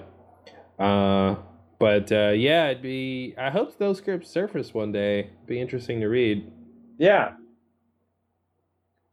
yeah, definitely, definitely. But yeah, so we get the long-awaited uh, Diane. She's a real person. Um, yeah, and her name's Diane Evans. Yeah. I just know that from the credits. And yeah, it is Laura Dern, as was widely, uh, you know, uh, expected. But um, uh, it's it's crazy. I mean, it's such an interesting device from the original series, and you know, there is a missing piece where he's supposedly talking to Diane, but you still never see her.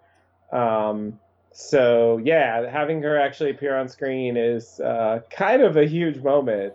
Um, yeah, I mean, kind of. That's for the it. series. That's that's no. It's a huge moment. And this is a good example of something that, like, you know, doesn't necessarily mean anything if you didn't see the original series. Mm-hmm. Mm-hmm. You know, there's been there's been no mention of Diane in this return stuff so far. No. You know, that's like the first time it's come up. So, yeah, it'll be interesting to see what her uh, what her role is. You know, what her reaction to Evil Cooper is, or or what she tells them about the good Cooper. Um, it's just yeah, it's interesting to have her as a character. But you know, Laura Dern. I mean, you know, I David wonder- Lynch. Yeah. She had to show up at some point. Oh man, I hope they all come out to play. I want everybody. Um, that means you, Bill Pullman. Uh, yeah, I wonder if if it'll be as simple as Diane could ask uh Mister C some questions that only Cooper would know. Right. uh, and he could fail that test. Uh, I my my hunch would be that on first look she could see that that's not Cooper. Like she would just Yeah. instinctively know. Yeah. Um, but uh, but yeah, I wonder if it's if it's something like that. You know what?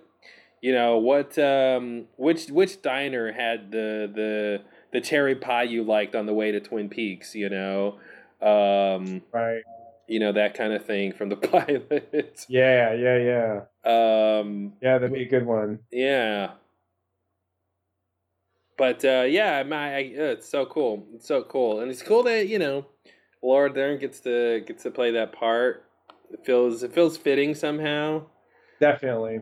Uh, she's Yeah. kind of like Lynch royalty, so Yeah. uh, saving this character with this crazy haircut, uh, That this hair. crazy oh, makeup. man. I was Uh, not expecting that from Diane Mhm. at all. Right? And was she always like this, or is this like something she started doing after Cooper disappeared? Like, mm-hmm. is it mm-hmm. connected somehow, or she's just that's just how she is? She's just always been enigmatic. yeah, yeah, yeah, yeah. I mean, like you know, the FBI is like they, they have some strange characters. I, I, I feel like it's possible that mm-hmm. she was always kind of strange, but um, but yeah, maybe it's also some kind of you know some kind of reaction. I, I forgot she she's she's FBI. I don't for some reason I was thinking she's just like his assistant or something, but um, but yeah, she's technically FBI. Yeah. So I wonder, yeah, yeah so she could um. Be, yeah, I be, guess that's why she was one of the prime candidates for uh, Albert and Gordon to go talk to. One of the reasons. Sure, yeah, because they could they you know they could tell her about the case without breaking any rules. Yeah. Yeah. Interesting. All right. And realistically, you know, I was thinking about this. Uh, you know, her history with Cooper, you know, surely uh, is longer than anyone in Twin Peaks. I mean, anyone in Twin Peaks could could only have known Cooper for a couple months at the most. Mm-hmm. You know, so I mean, surely she don't call me least, Shirley. The the missing piece is established that you know she was with him at least a year before. Yeah. So uh, you know, at the very least, it's that much, and uh, so yeah, it seems like she's a better candidate realistically than anyone to Twin Peaks to know sort of what he's like. Yeah, I wonder if she started drinking after Cooper left. I wonder if yeah, gonna, I was like, wondering about that too. Tie that together or something. You know, yeah. she's always drinking here because, you know, um, this is where her and Cooper are going to meet once he was done on assignment or something, right. or you know, right. some visual type thing or depression thing, or yeah, she's drinking, smoking cigarettes. Yeah, she's out of a noir. Yeah, uh, totally. Right. Hundred percent. Yeah. Yeah. Which is not what I expected from Diane. I'm still mm-hmm. kind of thrown by that, but uh, but it's interesting and it's definitely a very Lynch thing to do. Yeah. Yeah. Putting wigs on, putting wigs on women. Love that. Put a wig on. She's perfect. All right. Uh, you want to go to the next part? Ready for the next bit? All right. Yeah. So the next scene, this is what we were talking about earlier. We go to Richard Horne uh, having a meeting with Red and some associates standing in the background. Um, he's testing the product, I guess. Red is apparently a drug dealer, and uh, Richard is uh, going to be working for him. Um, uh, reading between the lines here because you know that there's what they say and what I think the main points are, are here. Uh, it seems to me Red is new to Twin Peaks. Mm-hmm. Uh, Richard's going to work for him there, uh, and and Red's making sure that Richard knows who's in charge. Um, uh, and then he he flips a coin, and I guess it hovers in the air and then ends up in Richard's mouth, and then somehow it's back in the air again, and then Red catches it. That's what happened. That's what happened. Uh, yeah. So uh, that's. I mean, that's pretty much. Um, uh, that's pretty much the end of the scene. Um, I mean, there's a little more after that, but um, uh, this is a crazy ass scene. It's the best. Um, I know we talked about it earlier, but like, okay, so I mean, what do you think this means about Red? Like, is he is he from the Black Lodge? Like, how crazy is this?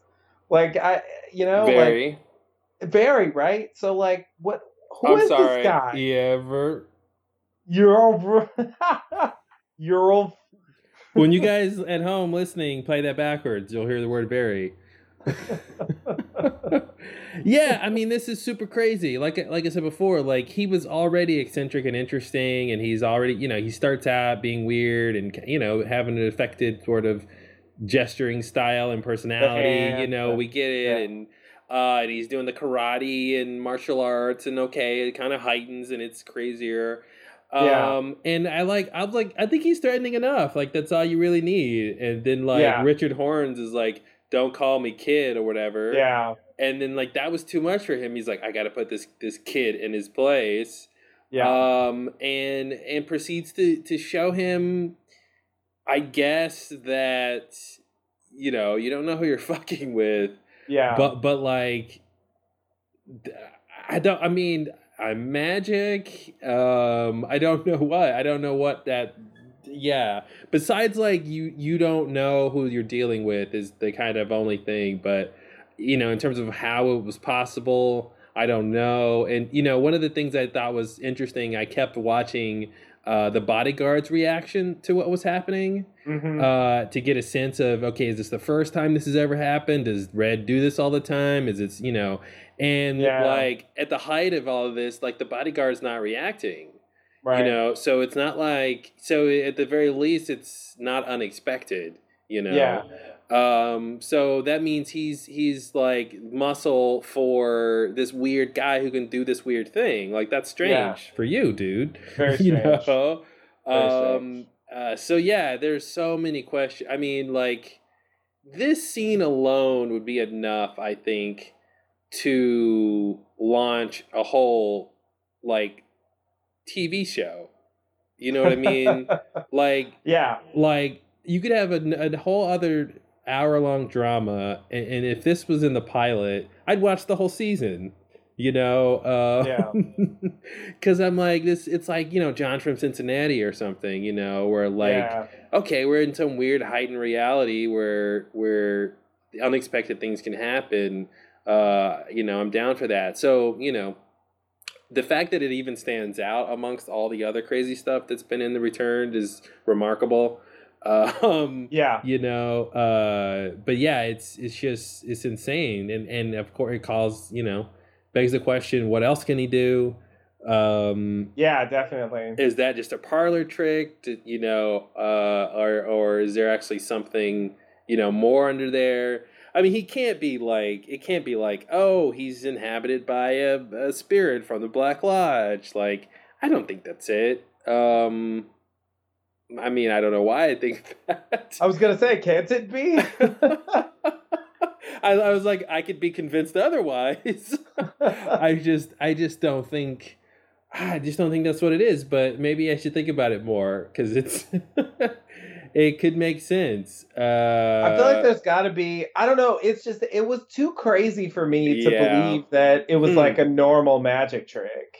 I definitely don't think it's a normal magic trick. I'm just wondering, you know, is is all of the magic in this world from the Black Lodge, or are there, or is this like True Blood, where there's It's a like good question. other magical things in the world and we're just sort of opening up to you know magical Right. things outside of twin peaks i mean that seemed to be a theme of this part of the show right like you know all the stuff cooper did before he came back into las vegas right like that seemed to be the Yeah. show saying like hey the, the the world and the mysteries are deeper and wider than just the black lodge like there's other places and other things out there so that's kind of how I took this red scene, but you know, I, I definitely could be convinced. Like the two things that you know, besides this magic thing, uh, the number one thing that could make me be convinced is he is being inhabited is his weird personality. Right? He's got that Yeah. bob that that like tweaked like weird high energy level where he's just kind of spastic.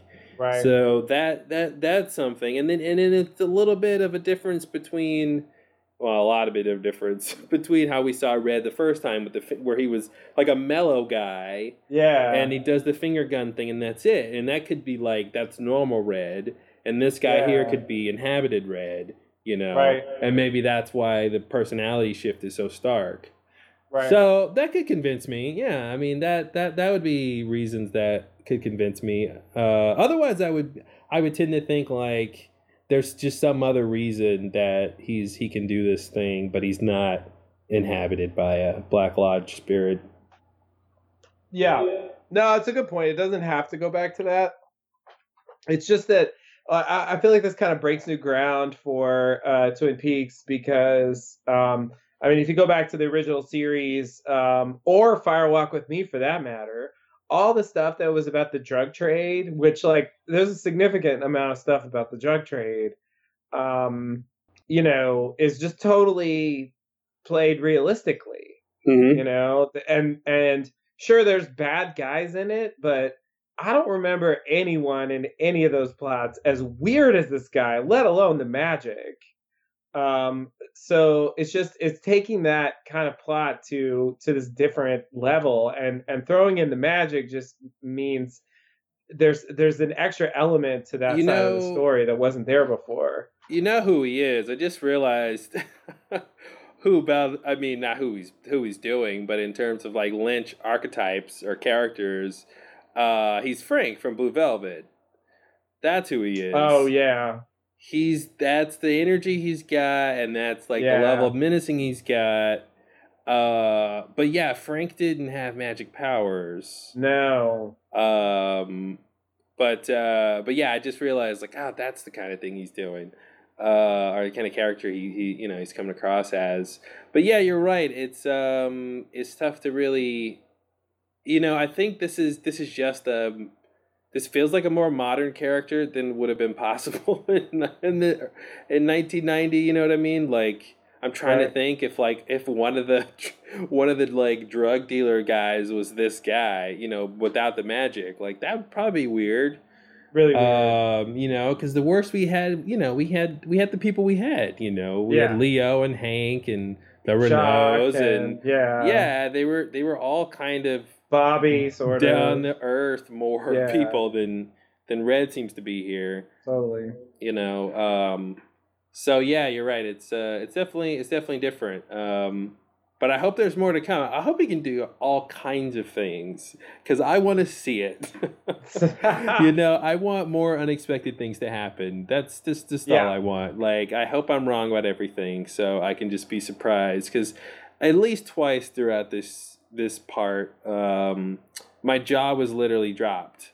Like literally my jaw is dropped and i'm like oh you're this is so surprising your jaw literally dropped.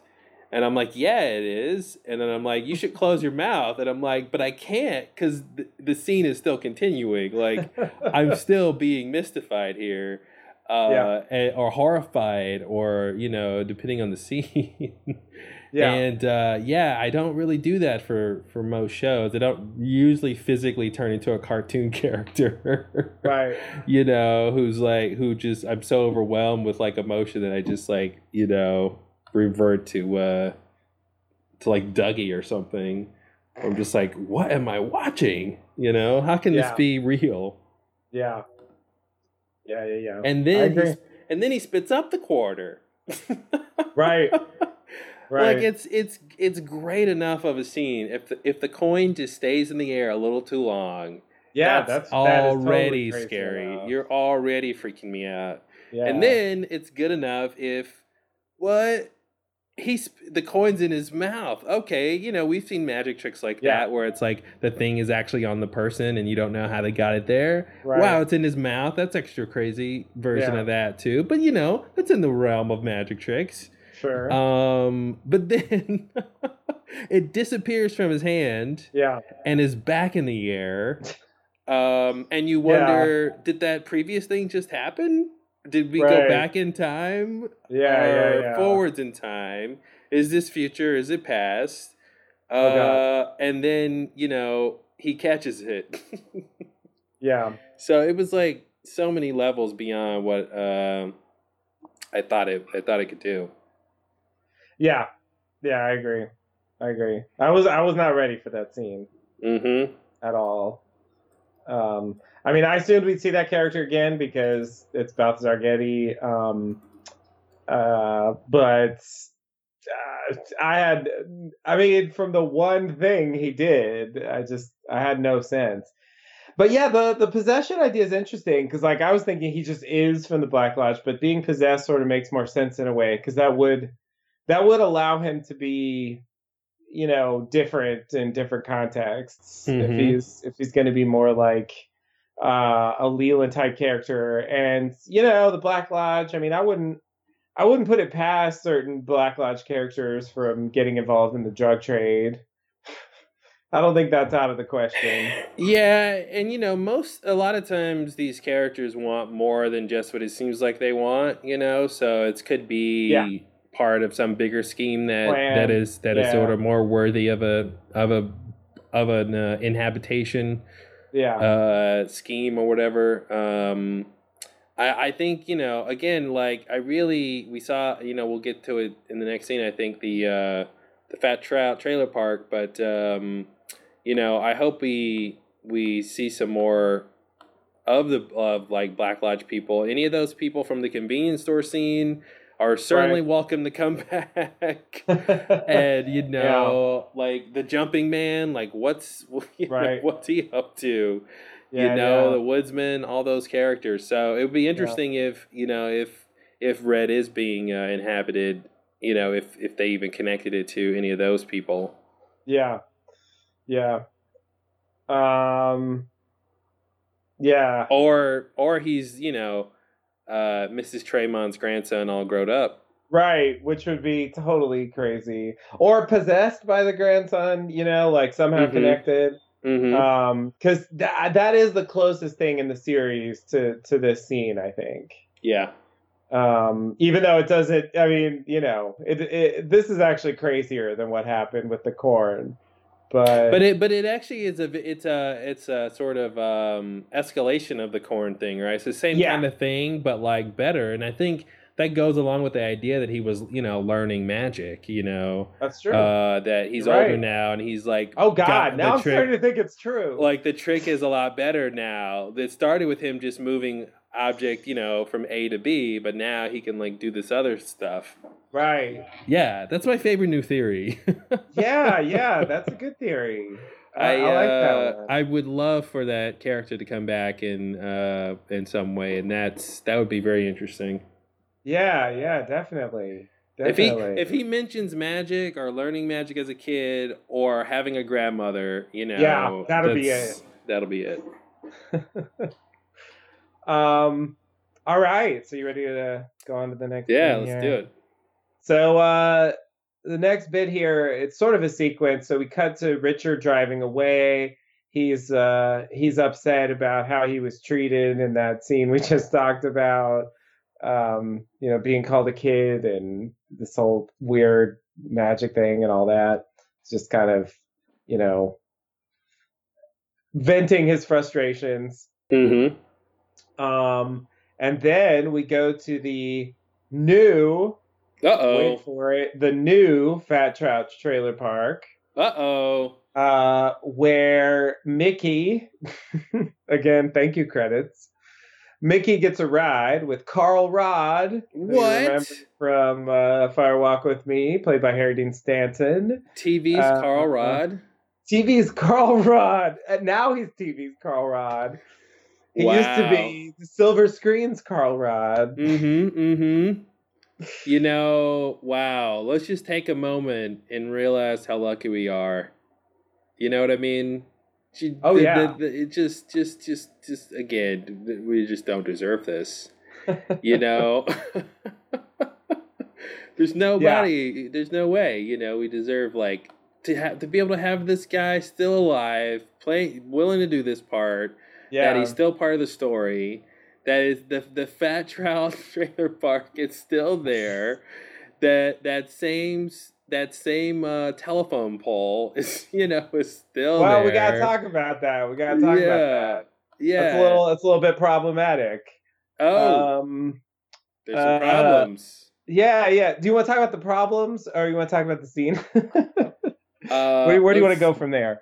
Let's talk about the scene. Yeah, let's talk Okay, about the scene okay. and we'll get to the problems. Okay. Yeah. Because really, yeah, the the telephone pole and uh, the problems are intertwined, I guess. Um. So, but we'll just we'll just get through because this is a whole sequence. Really, it's not. I mean, there are individual scenes here, but this kind of all adds up to a sequence. I would say. Um. So anyway, Mickey gets a ride with Carl Rodd into town uh, to get Linda's mail. I noticed that when I watched Watch out it. for I heard Linda. Watch out for that. There's a Linda. There's a Linda. We, we have a Richard and we have a Linda. Mm-hmm. What was it? Uh, Wait, what was the point of Richard and Linda? I don't remember, but the giant said something about Richard and Linda. I'm glad we both can't remember. Yeah, it was uh Yeah, sorry, it's been too long since part one. Two birds, two birds with one stone. I remember that. Two birds with one stone, right? Yeah, yeah. And four three zero. Um, and then yeah, Richard and Linda, and maybe there was another thing. I don't remember. We'll have to have to do some have to do some rewatching to get all these facts straight. Mm-hmm. Uh, but ever since then, it's like I'm waiting for Richard and Linda to show up. So Ever since, yeah. uh, now we have both candidates. So um, we haven't seen Linda yet, but uh, when they're in the car, they also discuss getting Linda a wheelchair. So um, so yeah, we'll see where that goes. Yeah. Um, it's uh, it's an interesting element here. Um, so uh, we're gonna get more with Carl. Um, but uh, we go to the uh, we go to the double R, where a character named Miriam Sullivan explains uh, essentially how good the pie is at the double R to Shelley and Heidi, who is for real there this time, doing her signature giggle. She's there, but no one will say her name. What is going on? Did you notice that? No, I didn't. No, I was like, somebody just, I know it's Heidi. It's clearly her. She's in the credits. It's the same actress. Somebody, Yeah. please just say her name is Heidi. And no one said her name the entire scene. And they kept, they, they mentioned the other lady who's in there who's not a character from before Right. like who doesn't even matter and i'm like somebody please just say that that's heidi just just say the name and they wouldn't say it I, I didn't even notice because it was so obviously Heidi to me. I guess I wasn't. Uh, But I wasn't guess- waiting. I but like if you're just like a casual viewer you know you're not necessarily. Oh, they're not gonna gonna get that. yeah i mean but even if you remember that character you're not Oh, you're necessarily not gonna- gonna notice that that's the, the same actress Right. you know so i'm just like why not say her name? even name the giggle. I feel like the giggle is the signature thing. The giggle is the signature thing for sure, but I'm just like, why not say her name? It was just really weird. They had so many It opportunities. It is weird. I agree. I just didn't. I guess I didn't notice because I wasn't. I wasn't thinking in terms of, um, you know, the the the casual fan or whatever. Uh, sort of needing to be reminded or something. Um, and you know, I mean, maybe it's kind of an Easter egg thing, where like Maybe I just I to want it. you know just like what you know when Albert says you know hello Diane or whatever you know just like you know uh just having you know even even Norma you know Shelley or whatever just like acknowledging the character's presence by Right. someone saying their name is like a normal thing. Uh, Yeah. So the fact, but the fact that they didn't do it specifically when talking to this other lady who could have easily said "Bye, Heidi" or whatever, right. they had Heidi laugh like twenty times. Oh yeah. Oh yeah. anyway, I just I don't know. So I was waiting for then for you know it's like a ringing a bell or something. I'm just like okay, I'm just waiting for the thing you're gonna do, and they Right. didn't do it. So Yeah. it stood out to me. Yeah. Yeah. Yeah. I get it. I get it. I just noticed Shelley's wearing a wedding ring around her neck on a necklace. Oh, I heard. Yeah, I saw something about that. Yeah. Interesting. Yeah, so so maybe that'll come up, uh, whatever that means. Um, uh, so Miriam leaves an excessive tip, and Shelley suggests treating her to pie next time she comes in. Uh, then uh, we switch back to Richard driving erratically and ranting still about Red. Um, then we go over to Carl smoking on a park bench, and he sees a woman and her son playing in the park, and they run by. Uh, then we go back to Richard, still driving, uh, but then he uh, gets he sees that there's a, a line of stopped cars ahead, so he decides to pass in the other lane, um, Mhm. which is you know the opposite direction. Um, and uh, as he moves to pass in the other lane, the boy runs into the street, that part of the street right in front of him. So Richard hits the boy and kills him instantly, I assume, by the way they play the scene. No one seems to be getting help. So uh, I, I Yeah. guess he's dead. Uh, I mean, he hit him pretty well, hard. when when his spirit leaves his body, I think that oh, was that the dead. clue? See, I didn't. I didn't take the hint. You didn't catch yeah, good- that? good yeah, yeah, point. yeah. hmm Yeah, yeah, yeah. You're right. I guess. I guess that would be the confirmation. Um, Yeah. But I, I was thinking the whole time, like, does someone call an ambulance or something instead of just staring? Yeah, no. Um, When it's over, it's over. Yeah, but I guess that's the idea. It was just. It was such an extreme. Like the way they shot it, it really looked like a pretty harsh, a pretty harsh. Uh, hit. yeah, I think I think medically speaking, it was pretty harsh. Yeah. Yeah. yeah. There you go. Exactly. I like to use that precise medical terminology, you know, for for those those at home who understand it. Yeah. So, can we talk about the this scene? This this. this Oh, let me just, uh, oh, you want uh, to? yeah, Let me just kind of finish up this little bit here. So, uh, Miriam witnesses Richard driving away, so that's a thing to note. Uh, then people look on as the mother cries with her dead boy in her arms. Carl looks on, sees a floating flamey thing extend into the sky from where the boy was, as we just talked about. He goes up to the mother, and meanwhile, I guess, a number six telephone pole makes some sounds. That's the end of the scene. All right. Um. Yeah. What a. I mean, what a strange sequence here. Um, Yeah. Again, we have that thing of of Lynch loving this like juxtaposition um, of um, of like horror and comedy. You know the um, the scene at the diner is like so light. Right. and then like uh you know even even kind of the thing with Carl but but then we get this like yeah ho- horrific like murder. Um and uh yeah that that's when my jaw had dropped.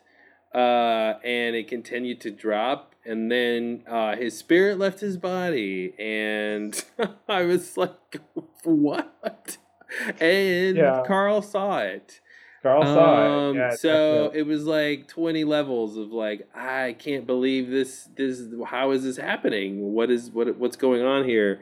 Um cuz it I, I I think the fact that we get the the spirit leaving the body and Carl seeing it sort of um justifies it a little bit, justifies the like horror of the actually, you know, actually what they how they shot it, you know. Uh, cuz they could have Right. cut away, you know, they could have made it clear he got hit. Um Yeah. so- but I feel like there, you know, there's like a, a potential plot element here, you know, or at least some Yeah. uh, new information on the mythology of the show here with this whole idea. I thought the floaty floaty fire thingy was gonna go into the electrical lines, Mhm. and I thought that was just gonna like put this, you know, really solidify that idea. Uh, but no, it continues past them and goes into the sky. So yeah. it's interesting. Like I would have never, I wouldn't ever thought that. But they do cut to the electric lines, so there's there's some connection there. They do cut to it. Yeah. uh, but it's not really clear exactly what's going on there. So uh, we see this telephone pole in Fire Walk with Me. Is that correct? Mm-hmm. Okay. So uh, yeah. So here's the problem. Um, uh, the Fat Trout Trailer Park in Yeah. the original in Fire Walk with Me was in Deer Meadow, Mm-hmm. not in Twin Peaks, or not near Twin Peaks. Really, I mean, Deer Meadow was, I guess, near Twin Peaks in the grand scheme of things, but Yeah. not as close as they portray it here. Mhm. Uh, so I guess the idea of why they put new, it's kind of a retcon, I think, is that like the fat, because uh, people pointed it out. I think in the book, the Fat Trout Trailer Park is referred to as being in Twin Peaks, and uh, you know a lot of people pointed out that you know that that's not what it was in um, Fire Walk with Me. So I feel like they tacked the new on there as a kind of as a kind of not I guess retcon isn't the right word, but a way to sort of make it make sense. Like somehow they they rebuilt the Fat Trout Trailer Park near Twin Peaks and called it the new one, and Carl moved there. Mm-hmm. And it's sort of like he's the same place he was before, but now he's by Twin Peaks instead of Deer Meadow, which is not really that close. Um, and so uh, you know they I guess I feel like I feel like I feel like it's this conversation that is like is is like when writers hate the fans. you know, when it's like, God damn it, the fans are always honest. You know what I mean? uh, on the details, you know, because it's like Yeah. it's that classic. oh, no, excuse me, I do believe the Fat Trout Trailer Park is in Deer Meadow, not in Twin Peaks. You know, and you're like, God damn, it, I'm just trying to make a TV show here. You Right. Uh, but but I, I do love the fact that that's a thing, and now they have to deal with it, and um, and so basically you're saying that calls into question if this is the same telephone pole because that Well, pole should be yeah. in Deer So Meadow. the, the trailer park can move, but the telephone pole really shouldn't move. So what if, it- Carl? you know, He's the one who installed that pole, and it's his pole, and he's taking it with him. he's like, I want you to move my entire Sure. trailer park and take the pole too. Why not? Um, Sounds good to me. I'm on board. Yeah, uh, maybe. I mean, maybe there's just two of them, uh, and they're just well, I'm, I'm curious if to it's Carl. the. I do remember it said six. I don't remember if the numbers above it are the same. Hmm Uh, yeah, yeah. I didn't really do the comparison, and I didn't really remember specifically this at number six. I just saw that, um, uh, and and like really, it doesn't it doesn't bother me that much, like doing a retcon like this, because it's like they want to get you know they want to get Carl involved in the story, and they don't want to be you know having him like going back and forth between Deer Meadow and Twin Peaks all the time. Like they're done with Deer Meadow. It's not about fucking Deer Meadow anymore. So, you know, I I get it. Like I'm on board with it. It's fine. I just have to point it out because if you're if you're following the continuity, it's it's uh you know it stands out yeah, it's like kind of a kind of an interesting thing, and the fact that they tacked on new is just it's kind of hilarious. that makes sense. yeah, it's like it's such a simple way to to like fix a continuity problem. And because they they also could have changed the name and and, Totally. and just had it be he's just got another place. yeah. Uh, but yeah, so that's interesting. There, just tacked on new. I thought. it's sort of like they wanted it to be the same place, but yeah. it's not. So this is the easiest way to make it not the same place, but close to the same place. So I'm looking at the um, telephone pole shot from Fire Walk with Me, Mm-hmm. And it is the number 6 Mhm. and the letters above it three two four eight one zero look the same. Uh, Mm-hmm. But it's it's it's sort of technically not the same pole production wise I'm because sure this pole has like a bunch of other wood attached to it and stuff like that. Yeah. Um, but uh, so they didn't like recreate it exactly. right. Um, but uh, so yeah. But anyway, it's supposed to be the same. To an extent, that's to be expected. Like I'm sure if you compare, you know, something like um, the Roadhouse, the Sheriff Station. Actually, people have already done that. Uh, or um, the Horne, uh, Ben Horne's office, or something. Mm, any mhm. location that was in the original series. I mean, they you know they they tore down the sets and rebuilt them, so they they're not going to look exactly like the original ones, and yet they are supposed to be the same place. You, think so? I think so. All right. I'm putting my foot down on that one. Well, I'll consider it a theory, a working theory, until proven otherwise. Okay, sounds good. Uh, cool. Yeah. So, what do you, so how do you what do you take this to mean? Because in Fire Walk with Me, they made it pretty explicit. You know, when the arm says, you know, I am the arm, and and I sound like this, and he makes the Yeah. that Indian whooping sound. Yeah. You know, we hear that sound when we see the telephone pole uh, in Right. Fire Walk with Me, um, uh, which I believe is like right before Desmond goes missing when he when he finds the ring. yeah. Uh, so it's the idea that the that he's that the arm is there in the park, I guess, or something like that. Could be. Um, so I took, yeah, I kind of took this shot in uh this episode here, uh, as as like someone from the Black Lodge is around or something, you know, maybe because this kid died or something. Um, Oh Yeah, yeah, yeah, yeah, yeah. Like maybe there's Garmonbozia or something.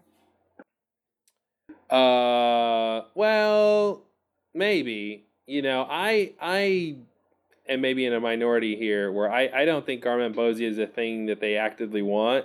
I think Garmonbozia is a thing that Bob stole from Mike and Mike wanted it back, but that like you know that's not like a MacGuffin that all these people want. So I would I Mhm. wouldn't personally say that, but yeah, but Mhm. that kind of thing. You know, that there was something interesting about this this this kid dying here, or Yeah, Or I'm his just throwing soul, it in. like, you know? going- There's clearly pain and sorrow going on here. So Mhm. if uh, if Garmonbozia were going to come into play, uh, you know, th- it would make sense. Mhm, mhm. But yeah, I, you know, I, I don't know. It's it's clear that, for example, Mike isn't sitting there constantly figuring out ways to get Garmonbozia. I mean, Yeah. we're definitely not watching that happening. If if if he is, that's a long con. yeah, uh, but you know, just possibly. Um, it seems it seems like that's on the table here. Um, I assume that uh, this this character Miriam witnessing Richard driving away will come into play later. Um, Mhm. You know, uh, I, I don't know exactly how, but you know, um, uh, you know, maybe she'll talk to the sheriff, or maybe um, uh, maybe Richard will go after her. Like I, I don't know what's gonna happen, but it, that she she definitely saw him, and he saw her see him. So uh, so I, I assume that's that's a setup for. Something. I saw you see me. That's Mhm. what he's gonna tell her. I saw you see me. oh man, you know I love those shots of like everyone around, uh, just having those shots, looking pain Mhm. and, and and hurt. You know, of with Yeah. the kid. Like you don't, they don't do that a lot. Um, where I mean, it was like almost comical in a way. You know, like how many different shots of people we got reacting the exact same way, you know, sort of to this uh, to this kid dying. Yeah. Um, I thought that was interesting. Uh, how they they really spent a lot of time on that. Yeah, Like not one or two shots, but like a whole bunch of people. You know. yeah. Um, do you find any significance with the kids? floaty spirit thing going up or or um uh Carl seeing it in particular? Uh, yeah, I do think that's significant. Now, how and why? Mm-hmm. All Those right. are the hard questions. well, that's what Um, we're here to solve the hard questions. Uh, but yeah, I really have no idea how it's significant. I know that I know that in the book they they kind of add to Carl's story a bit, and they say that he was, you know, abducted, sort of like uh, Major Briggs and the log lady. I guess they didn't tell us that Margaret was abducted either in the original series, but you know, the idea is that's how that's when she got that tattoo, just like uh, Major Briggs has when he comes back. Um, that makes sense. so I guess when Carl was a kid, this happened. Um, according to the book, at least. Mhm. Uh, so I feel like that's connected. Like the fact that he was was taken uh, maybe has something to do with why he can see this stuff. Um, I do remember that uh, in Fire Walk with Me, he has that brief line where he says something like, "I've already gone places," and I remember like um, I remember reading uh, people online and stuff making making a lot of that line, and th- and I'm thinking like, why why does that have to mean anything? I mean, that doesn't have to mean he did anything crazy. He could have just gone places. I mean, that's, yeah. you know what I mean? It could just be a simple, you know. But uh, the book, you know, and potentially this seems to be pointing that yeah, some some kind of crazy event, you know, involving the Black Lodge maybe happened to him, and um, uh, yeah, so maybe he's he's got some some I don't know extra perception or something of this stuff, and um, maybe that'll come into play. Um, It came off to me like he hadn't seen it before. Um, and maybe he's never witnessed a murder that closely after someone's died before, maybe. But Yeah. uh, yeah, I, ca- I, and this is just a you know it, you you know you couldn't say definitively, but it just came off to me like he hadn't you know it hadn't happened to him before. Um, Yeah, I guess I didn't. I didn't really read that either way. Like, I definitely didn't read it that. Oh, I've definitely seen this before, but I wasn't really thinking I've never. s- It it clearly was, you know, astonishing or surprising or whatever. Um. So yeah, I guess I don't think he's seeing that all the time. I totally agree, but I'm just thinking it's connected somehow with mhm. what happened to him before, and yeah, maybe it doesn't manifest itself very often. or maybe it manifests itself in other ways usually. But um, uh, it, I, like I don't know what the story is there, but that's those are the ingredients I have to offer. All right.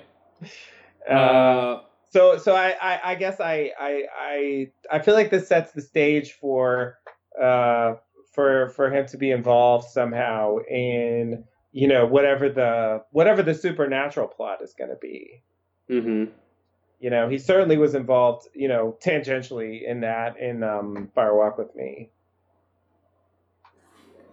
Yeah, I wonder if he'll say like he moved because of something that happened. You know, maybe mm-hmm. after Agent Desmond went missing or something. Or right. Uh, I wonder if they'll just make, connect it back to that. Yeah, yeah, yeah. That would make sense. That would make sense. I wouldn't be surprised they did that. Um, but yeah, I guess we'll hopefully see more of Carl in these uh, in this in this whatever's happening with uh, the spirit. Yeah, I also wonder if it was something special about the boy, or is this right. just a thing that happens to everybody? Right, right. You know. Yeah, I guess. Yeah, that's that's something we won't know until we get like some more cases to compare. Uh, mm-hmm. If he mm-hmm. if he sees any more people die, I guess that'll that'll be the thing. Um, uh, because uh, yeah, I I ugh, I assumed it was just everyone. Like it, it, the the way the scene played, it seemed like this was just some random boy. Um, to me, mm-hmm. you know, who just happened to be at the wrong place at the wrong time. But um, it's interesting. I, I they've never shown anything like this before, to my knowledge. Uh, so you know, if it really happens to everyone, they haven't made that clear. Mm-hmm. Yeah, because you know we've seen obviously we've seen people die, uh, and yes. we have not never seen this before. Right. Though it does seem like only Carl saw that, so yeah, yeah. You know, it might just be that most people can't see that that's happening. Mm-hmm. All right, you want to go to the next part? Sure. Uh, so uh, next up, we go to Las Vegas. We go back to see our old friend Duncan Todd uh, for the second time. and he's uh, working on his laptop when he sees a red square appear on the screen. And then that prompts him to open a safe and uh, get out an envelope with a black dot on it um, so we, the audience, can keep track of it, among other reasons, I'm sure. And uh, then he he's a little wary of the envelope, but then he uh, goes back to typing. It's a little scene there. Oh, that's a scene.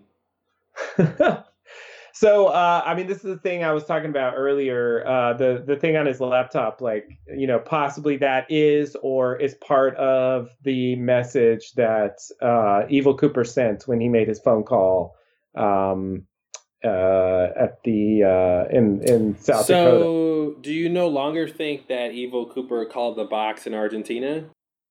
Oh, I still think he called the box, but I'm I'm thinking maybe maybe uh, maybe the box sent this, or maybe he did both at the same time. I mean, I think it's possible that I I 100% it's possible he didn't call the box and he just did this. Uh, I still think he called the box, but I I'm just throwing out that this is included in there somehow. Okay. Um, as as part as part of uh, what he was doing there. Like, you mean like the like the the cow jumping over the moon part, or potentially, yeah. Okay. Yeah. Um yeah, or or just the numbers that he typed in, or yeah. I mean, you know, I don't really know what he was doing. uh, well, no one knows what he was doing, but the writers of the show. I guess you know. I mean, I'm just connecting the dots that it it seems clear to me that this this this red square is the thing that makes him get the envelope out, and and because of what the envelope means, um, it makes sense to me that it would come from Evil Cooper, and you know that's the moment when you know, that's the moment from recent times. Again, there's, you know, the question of Las Vegas taking place in 2003 or whatever. If that's true, um, then that would change things. But uh, in present, you know, recent times, like that, you know, that was a moment when he could have sent a message. Um, so yeah, it's possible that it was this, and and the Argentina thing is is you know related, but but but not what he was calling uh, misdirection or maybe just slightly misleading or something. Um, uh, I think that's possible, but I, I'm really not sure though, like at all. just for the record. All right. Um, yeah, well, this is all pretty crazy situation happening here. Um, so the envelope basically uh, is instructions for the guy to go kill. Uh, what's his name? Ike the Spike. Ike the Spike Stadtler. Um, and uh, so basically, Duncan Todd has this in a safe, and at at some time he knows. Okay, when I get the red square, Mhm. that means it's Send time. the, send the envelope. Send the envelope. And the envelope. Was there just one envelope in the safe? Oh, I didn't see what was in the safe. Uh, interesting. And the envelope has the lady and and Dougie. Yep. Um. So, so this is weird. So I'm just trying to piece this together. So is is it supposed to be that Mister C hired the first set of hitmen to get Dougie, like through Duncan Todd, to get Dougie, Yep. and they failed. Yep. So there was a second set that was sent, and they failed. And now he's like, okay, now Wait, who's the who's the first and the second? wasn't there two sets? I don't think so. I think it's just one set so far. Oh, I thought when you explained it earlier, you said there was two sets of hitmen. Well, I mean, there's the there's the people that Dougie owes money to, but it seems to me that they're not connected. To Yeah, no, not Mr. those C, and they're not trying to kill him either. Yeah, not those people. Okay, sorry, I got confused. I thought you were saying there were, there was the original hitman and they failed, and then Oh, I guess. I mean, I guess what I had in mind is Ike. You know, now he's after Dougie, presumably. okay. You know, as Uh, as the second set, that would be Ike. Oh, that's what you were saying. You're talking about Ike. Okay, okay, that makes Yeah. sense. Yeah. So basically, red square means okay, go to the backup guy because Yeah. these guys failed. I don't know why you didn't start with Ike to begin with. If he's the guy who can get it done, uh, but yeah, wow, that's weird. That's weird. Okay, huh? It's weird, but that seems to be what's happening. Mm-hmm. Again, they could somehow tell us it means something other than what it looks like, but um yeah, that's my best that's my best guess about what's going on here. Interesting. Uh so you wanna you wanna continue from there? Yeah, let's do it. Okay, so uh, so then we go over to Rancho Rosa. We get a brief uh, brief scene involving the police towing away Dougie's car that exploded, and uh, the license plates on the roof uh, of the woman who's still saying one one nine. Mm-hmm. So that's a little that's a little scene just to tell us that the police got the car. I guess. Um, I'm not really sure what purpose this serves, but I, uh, I, you know, they got the, the license, plate. maybe is going to be a thing. Yeah. Yeah, this is. Uh, it just dawned on me this was the kind of scene that most shows would not have given us because we would assume all this happened. You know, Right. even if it is about the license plate, we would have like cut to the police station where they were. You know, where they're like, Right. okay, well, the you know, the license plate of the car that blew up is this, and you know, well, but just just the kind of like mundanity of dealing with the aftermath of the wreckage of the Yeah. explosion just seemed unusual. It is weird. So yeah, I guess now that I think about it, I wonder if it's just going to be they they look up the license plate and they call Janie E. And you know Mhm. she's been asking about the car. She's asked about Yeah. the car a few times. Uh, so then you know then she'll find out what happened to the car and have some kind of reaction, I guess, to the fact that it blew up. Um, maybe that will provide a sense of urgency. Uh, will she just assume it's the people they owe money to? Like, I, I don't know. I don't know what's gonna happen there. Yeah. Well, Dougie won't be any help, whatever it is. But- Obviously not. That's why I said Janie E. She's gonna have to be in charge of that whole thing. It's up to. It's all up to Janie E.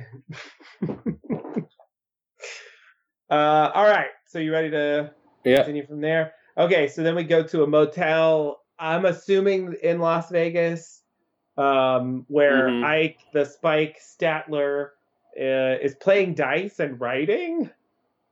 I guess. Um, he gets the envelope with the black dot that came from Duncan Todd. Uh, it has a picture of Lorraine. That's her name. Um, so uh, yeah, she's the one. Um, she's the one who we saw uh, the the two hitmen who were waiting for um, Dougie at Rancho Rosa, uh, and and I guess planted the bomb. Um, Mm-hmm. uh, it has a picture of her, and you know she also called the box with her little BlackBerry. Um, um, and uh, I'm guessing now that in that first scene with Duncan Todd, when he says, "Tell her she got the job," that that's who they're referring to. I'm gonna say that now, and we'll see. Mm-hmm. see if that works out later. It seems to make sense. It seems to fit with what we know so far. Uh, and uh, the other picture is Dougie and uh, Ike, uh, the Spike Stadtler, stabs the pictures with his uh, with his ice pick. Is this an ice pick? Mm-hmm. Okay, good. Uh, so yeah, that's that's the Spike, I guess. But uh, yeah, he stabs it. I guess implying he's gonna he's gonna uh, kill them, which uh, looks to be true. You know, spoiler alert. As we uh, get to the later scene. So yeah, this is our introduction to Ike the Spike, I guess. What an intro. Yeah, he seems to be playing dice and uh, like like recording what what numbers he gets is what I am assuming he's doing. Yeah, I guess so. I thought he was like testing his luck or something. Mhm. Maybe this is some some weird I don't know what, but it seems like he was or recording probability, figuring out statistics, or I don't know. Um, or maybe that you know some kind of thing. Um, but yeah, we see him kind of study the faces, so I guess he knows who to kill. um, which I thought was a nice detail, very important. You don't want to Yeah. stab the wrong person. Um, uh, but it but it made me think. Okay, when he gets to Dougie, is he gonna you know see anything different? You know, because Mhm. Cooper does look different than Dougie. Right, right, right. Um, you know, it was but, uh, definitely Dougie in that picture. yeah, it was definitely Dougie. But uh, yeah, anyway, it's an For real interesting, Uh, new character. Yeah, yeah, yeah. Sort of this uh, relentless and brutal hitman, I guess. Um. Uh. Okay. So. Uh. Uh. So then we go on to um, Dougie back at work again. Uh, Lucky Seven Insurance. He goes into the office uh, with difficulty, as always. Uh, Bushnell Mullins. God, these names. Bushnell Mullins calls him into his office as Anthony Sinclair looks on. Uh, in his office, Bushnell uh, stares at Dougie's case files, and as he looks through them, he gradually understands what the markings that Dougie made uh, mean. And uh, he says that he'll take care of it, and the case files have given him a lot to think about. Mm-hmm. But he won't tell us what that is. Yeah, this scene started to feel very meta to me. I don't know if they intended that, and they probably didn't. But in what way? I got this weird vibe with this scene where like he's staring at Dougie's like, you know, kind of childish scribblings for a really long time. And, you know, at first it just seems like nonsense. Mm-hmm. Uh and like, you know, like a waste of time. And then like he finally gets to the end and he's like, Oh, I see what you did there Mm-hmm. you know and I, I guess i took it as as kind of a metaphor maybe for how this dougie plot might work you know like maybe Sure. maybe we're staring at this like what's the point i don't get it and maybe once once we get to the end of this uh it'll come together and we'll say aha now i Mhm. understand why they did that maybe Mhm. not but it, it at least seems well, like what's you know what's interesting about what's interesting about that is we know why Dougie made those scribblings, though. You know, it doesn't doesn't actually help us. you know, uh, we know he made it because of the light. You know, sure true true but uh, but the yeah the meta point I think is interesting. I hope that's true. Yeah, yeah, yeah. I mean, it might not be, but I mean, like, I have faith that that it'll all that this is for a reason, and it'll it'll all you know make sense at the, Yeah. by the end. I, you know, I think that's true. I don't think this, you know, I don't think anything here is like wasting time or is like anything really less than what they intend to do. You know. yeah, yeah, yeah, yeah, yeah. But I guess I mean some of this Dougie stuff, you know, can be tedious, and I'm just wondering. I, I'm wondering how justified it's going to seem when we look at the series as a whole. You know what I mean? So, like a, a reference point that I hadn't really thought of was uh, Nadine in season two. You know, um, I know that the Nadine plot is often grouped with you know some of the other like not that great season two plots um, that people talk about, but uh, Nadine's plot, you know, starts with episode eight, which you know might also be known as episode one of season two, um, which David Lynch was very, very, very much involved with. Mm-hmm. Um, so he a hundred percent, you know, put his stamp on that plot line as approving it. And, you know, he was there to close it out with the final episode of the season, but it lasted the entire season. She spent the entire season like that. Mm-hmm. Um, I don't think we're gonna get Dougie for this entire season or something close to that. I, you know, maybe again it's just wishful thinking. It would be such a troll if they did that. I can't. I, I. It's hard for me to imagine that they would subvert audience expectation to that extent.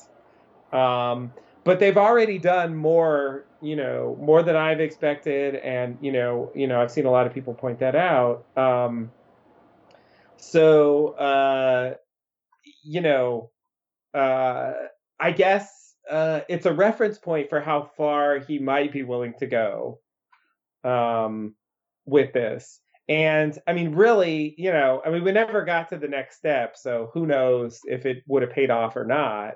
But the Nadine subplot does not pay off for me within season two itself. Mm-hmm. It sort of Well, feels like the when she comes back, like finally. Yeah, and I think the big key difference would be that Nadine wasn't like the main character of the Very show. true. Very true. So you could have her, you know, she's like that the whole season, but she's only in so many episodes, you know, so many scenes right. throughout the whole season, you know, versus like That's a good. w- we we you know we probably already gotten more Dougie scenes than Nadine scenes or something, you know, uh, at this point. So I think that's the big difference. But yeah, that's interesting uh, comparison though. Um, but I uh, yeah, I was actually just thinking more more more literally about that comparison, just like Nadine's regressing. Uh, and sort of, sort of Mhm. coupled with memory loss, um, being Yeah. similar to, to Dougie's regressing and memory loss, and and if that is there any connection there? I mean, because that was just sort of unexplained, right?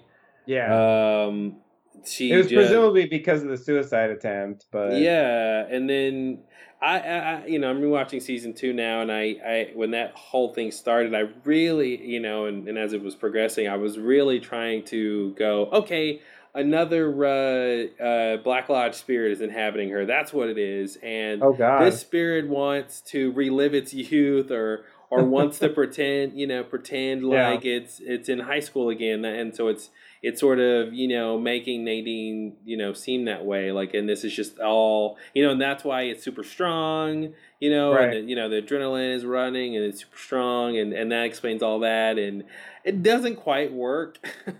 well, they they seem to say that Nadine was super strong even before the regression happened. You know, there's a, there's a scene in season one where she's on this exercise equipment and she like bends it backwards in frustration, and that's when she Oh, was just that's normal right. Nadine. So it's sort of like she had that already, or at least like to some extent.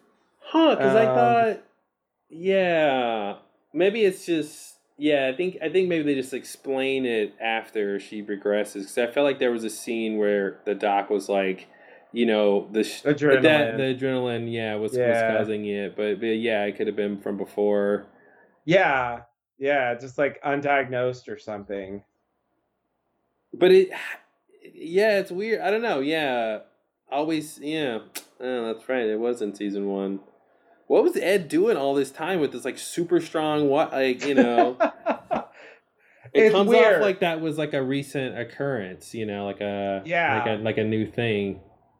Yeah. Well, that's why it's always seemed strange to me that scene in season one. It's like it seems like a setup, but then I agree, it raises all these questions that they don't address in any way. So I don't know. Uh, we've seen Nadine briefly so far. Maybe we'll see her again. Maybe they'll address it. Mm-hmm.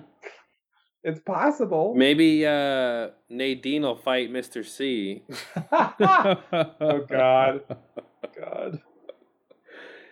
Uh, they'll arm wrestle or something. Why not?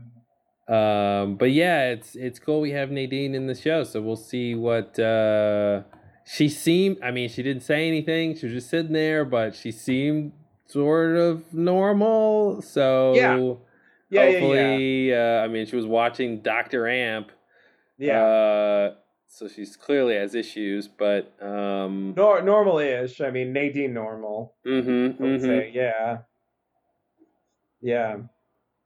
No, she. I assume they're not going to do the regressing thing again. They'll just say she's, you know, yeah, I, they they can't do that again. Oh, back to her jeez. And yeah, I wonder. I wonder if she'll have any scenes with Mike, or if they'll allude to that whole thing. You know, right. uh, um, Oh not yeah, not Black. Lodge Mike, but the other Mike, um, Mike Nelson. Yeah, Mike Nelson. Yeah. So, uh, or like you know that that wild and crazy summer. Remember, Nadine? Remember that time? I all those times. I let things go too far. I let things get out of hand, or whatever he said. Um, yeah, yeah, yeah. yeah. Wow. Um. All right. So. Uh, real quick, uh, they made this point about Bushnell Mullins being, uh, Boxer. you know, a boxer. yeah. Uh, I thought that was interesting. Yeah, yeah. It sort of reminded me of the Sheriff Cable thing from Fire Walk with Me. This Mhm. weird, like, old, like, story about this person who's like just occupying this job, but they in their spare time or in their previous life or whatever they, I don't know, they do these physical things. Like it's it's kind of this weird promotional thing, I guess. Um, Mhm. Yeah, it's strange. He used to be a boxer and now he runs an insurance company. Okay, Yep. why not? I guess. You can't, you know, boxing is, you know, you can't do that your whole life, I guess. So, gotta figure out a second career. what are you, the boxer's parents? Yeah, You're Yeah. like, you can't do that forever. That Grow role. up and get a real job. yeah, yeah, exactly, exactly. What are you gonna do? Punch people the rest of your life? Come on.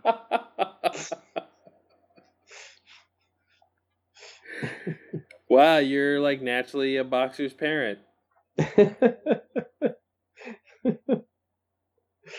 I mean, right? No, am I am I am I wrong? Hey, that's between you and your boxer child. You know, uh, I don't want to get in the middle of that family drama. Listen, Bushnell. You need to work on your resume. Mm-hmm. Right. Yeah. Dougie's whole thing. I was surprised Dougie couldn't shake hands. That seems like a no-brainer. Oh, yeah. The fact that he was like, "I'm just gonna like Imitate mirror you. your whole body." It's like, all right, Dougie. Yeah, yeah, Dougie. He's oh god. Soon, come back soon, Coop. You need to wake mm-hmm. up. Don't die. I think. I think the the next. I think your he's hand got to more, wake up. I think he's got to wake up within the next episode or two. I really do. I don't think it can go much longer. Because how many more times can Mike show up and go, "You're doing it wrong"? Right. you know, right. I, I we've seen him twice, so I'm gonna say after this third time we see Mike, what Mike's gonna do something. You know, I, it seems like maybe there's one more time Dougie might need help with this job. yeah, yeah. Um. So you know, w- you know, maybe Mike will help with that or something. But uh, but I, I feel like you know, third time's a charm. Mike's got to do something that's gonna really jolt him, or uh, because it, it, it's not enough to just be told. So somehow he's got to be physically woken up, or you know, what I mean, what could be the catalyst? Um. If it's not Yeah. coffee, if it's not coffee or pie, or Yeah. you know, um, It seems like it, it it it seems like it would have to be like the most Cooper thing. okay. so what's Um, the most Cooper thing? That's a I know that's what I'm thinking. If, if it's not if it's not like you said coffee and pie, um, then what would it be? If he saw Diane, maybe. Maybe, um, Tibet. Uh, like what? Oh what yeah, like things? like meditating or Yeah, like, yeah. uh, standing upside down. Uh, yeah. Maybe he needs to stand upside down and like Maybe reinvigorate his to. brain. that's that's actually interesting. That actually seems strangely plausible. And then I could see, and that's actually funny. We were just talking about how he mimicked this guy's whole body. Mhm. So uh, maybe he'll see some kid standing on his head, and Cooper will like go stand on his head. Oh man, I can see that. I can 100% see that. Yeah. That's a good theory. But but I I- feel like it's got to be something. Uh, I was hoping it was the gold Trees. bead. He likes the trees. He does like trees. I was hoping it was the gold bead from Dougie that Cooper needed, but Mike doesn't seem to be trying to give that back to him or anything. No. Um. Yeah. I mean, I guess. I guess we can assume he's got everything he needs to wake up. Um, Yeah. So it's just a matter of um. Uh, of something that's gonna. Yeah, I don't know, like a gun. Like I said before, a gun or so, or a badge. He was interested in the badge. FBI, maybe if he sees an an, an FBI agent or something, or um.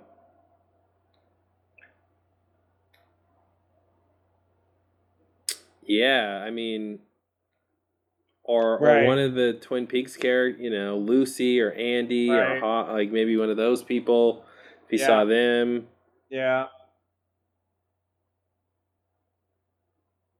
It it seems like it's got to be something like that, you know. I mean, going back to like, I mean, it's not going to be this, but you know, going back to Nadine, the the way she comes out of it is like a bag hits her on the head, mm-hmm. you know. And I feel like Cooper's recovery is going to be like that. It's going to be like instantaneous. right away it happens. Yeah. Yeah. And it, it might end up being at the end of a part or something where, you know, we just get, you know, Cooper says like one thing or something and then we have to wait, you know, to like really spend time with the real Cooper. But Mm-hmm. uh but yeah, I'm I'm expecting it'll be something something that happens quickly. Okay, But I don't I really don't know what. I think those are all good options. I mean, if he has to go back to Twin Peaks, that's definitely uh, uh the huge possibility there. Um, He hasn't heard his name yet, That's true. so maybe if he That's heard his name, Could be. Could be. it did seem like you know agent case files those were ringing vague bells so Mhm. yeah um maybe agent cooper would would would really do so, do something Yeah. Uh, interesting. Okay. Uh oh, so you ready for the next uh, scene here? Yeah. right. So um at the park janie e meets with tommy and jimmy uh one of which is played by jeremy davies. Which was so fun. so weird. So weird to see him in Twin- I, I i think i knew he was going to be in twin peaks. I think i saw that. Um he's in a few shows lately. Um but uh but yeah it was it was cool to see him again um she uh she offers them a lower interest rate than what they were asking and they accept seemingly just out of shock that she kind of berates them Mhm. for um, you know for ex- expecting such a, a high interest rate and uh, shoves the money at him and you know walks away drives away yeah. So I was confused. One of the things I was confused about in this scene, well, probably the only thing I was confused about, the scene's pretty straightforward, was just that they have four hundred twenty-five thousand dollars, right? yeah So I was surprised that she acted like they hadn't just won that money. yeah she wants to keep as much of it as possible i assume Yeah, but but like in this It's a gamble. situation, it is definitely a gamble. But she's, uh, you know, she could afford. She doesn't have to gamble, right? Like she's playing in a situation like yeah they don't have that money, like that was just gifted to them. Because that seems, it seemed like that's. Oh, now I'm confused because she said in the call she was just she had just found out about this situation, right?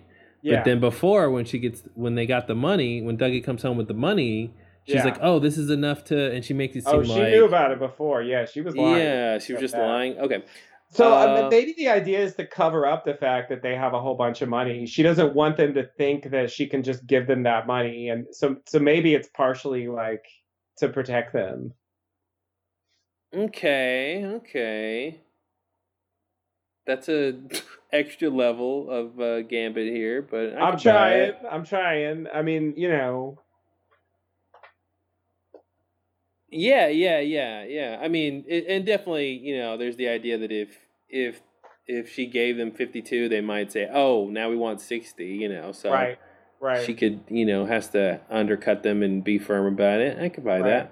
yeah, yeah. Um well, are we done with these guys? Is this it? I mean, did you get Jeremy Davies for one scene? Like, I think you might. I I guess think you might. Uh, on the other hand, I don't know who they work for. Like, I feel like there's a chance. Oh wait, what did they say? What did they say it was? I forgot now. Uh, that he bet on. Uh, did they say? Oh, I think they said.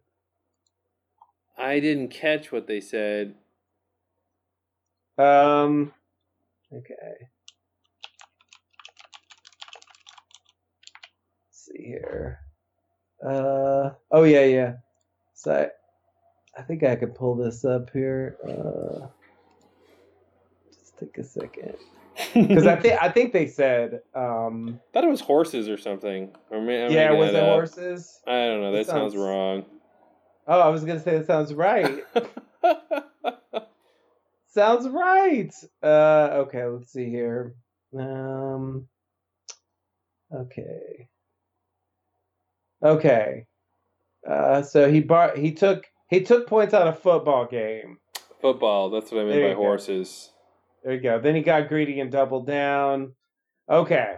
Okay, so he bet on a football game. I, I guess I guess uh, what I was wondering is uh, if these guys were maybe uh, affiliated in some way with the casino that he went to. Yeah, I think they they think they still could be. You know, that's So where he if- placed the bet.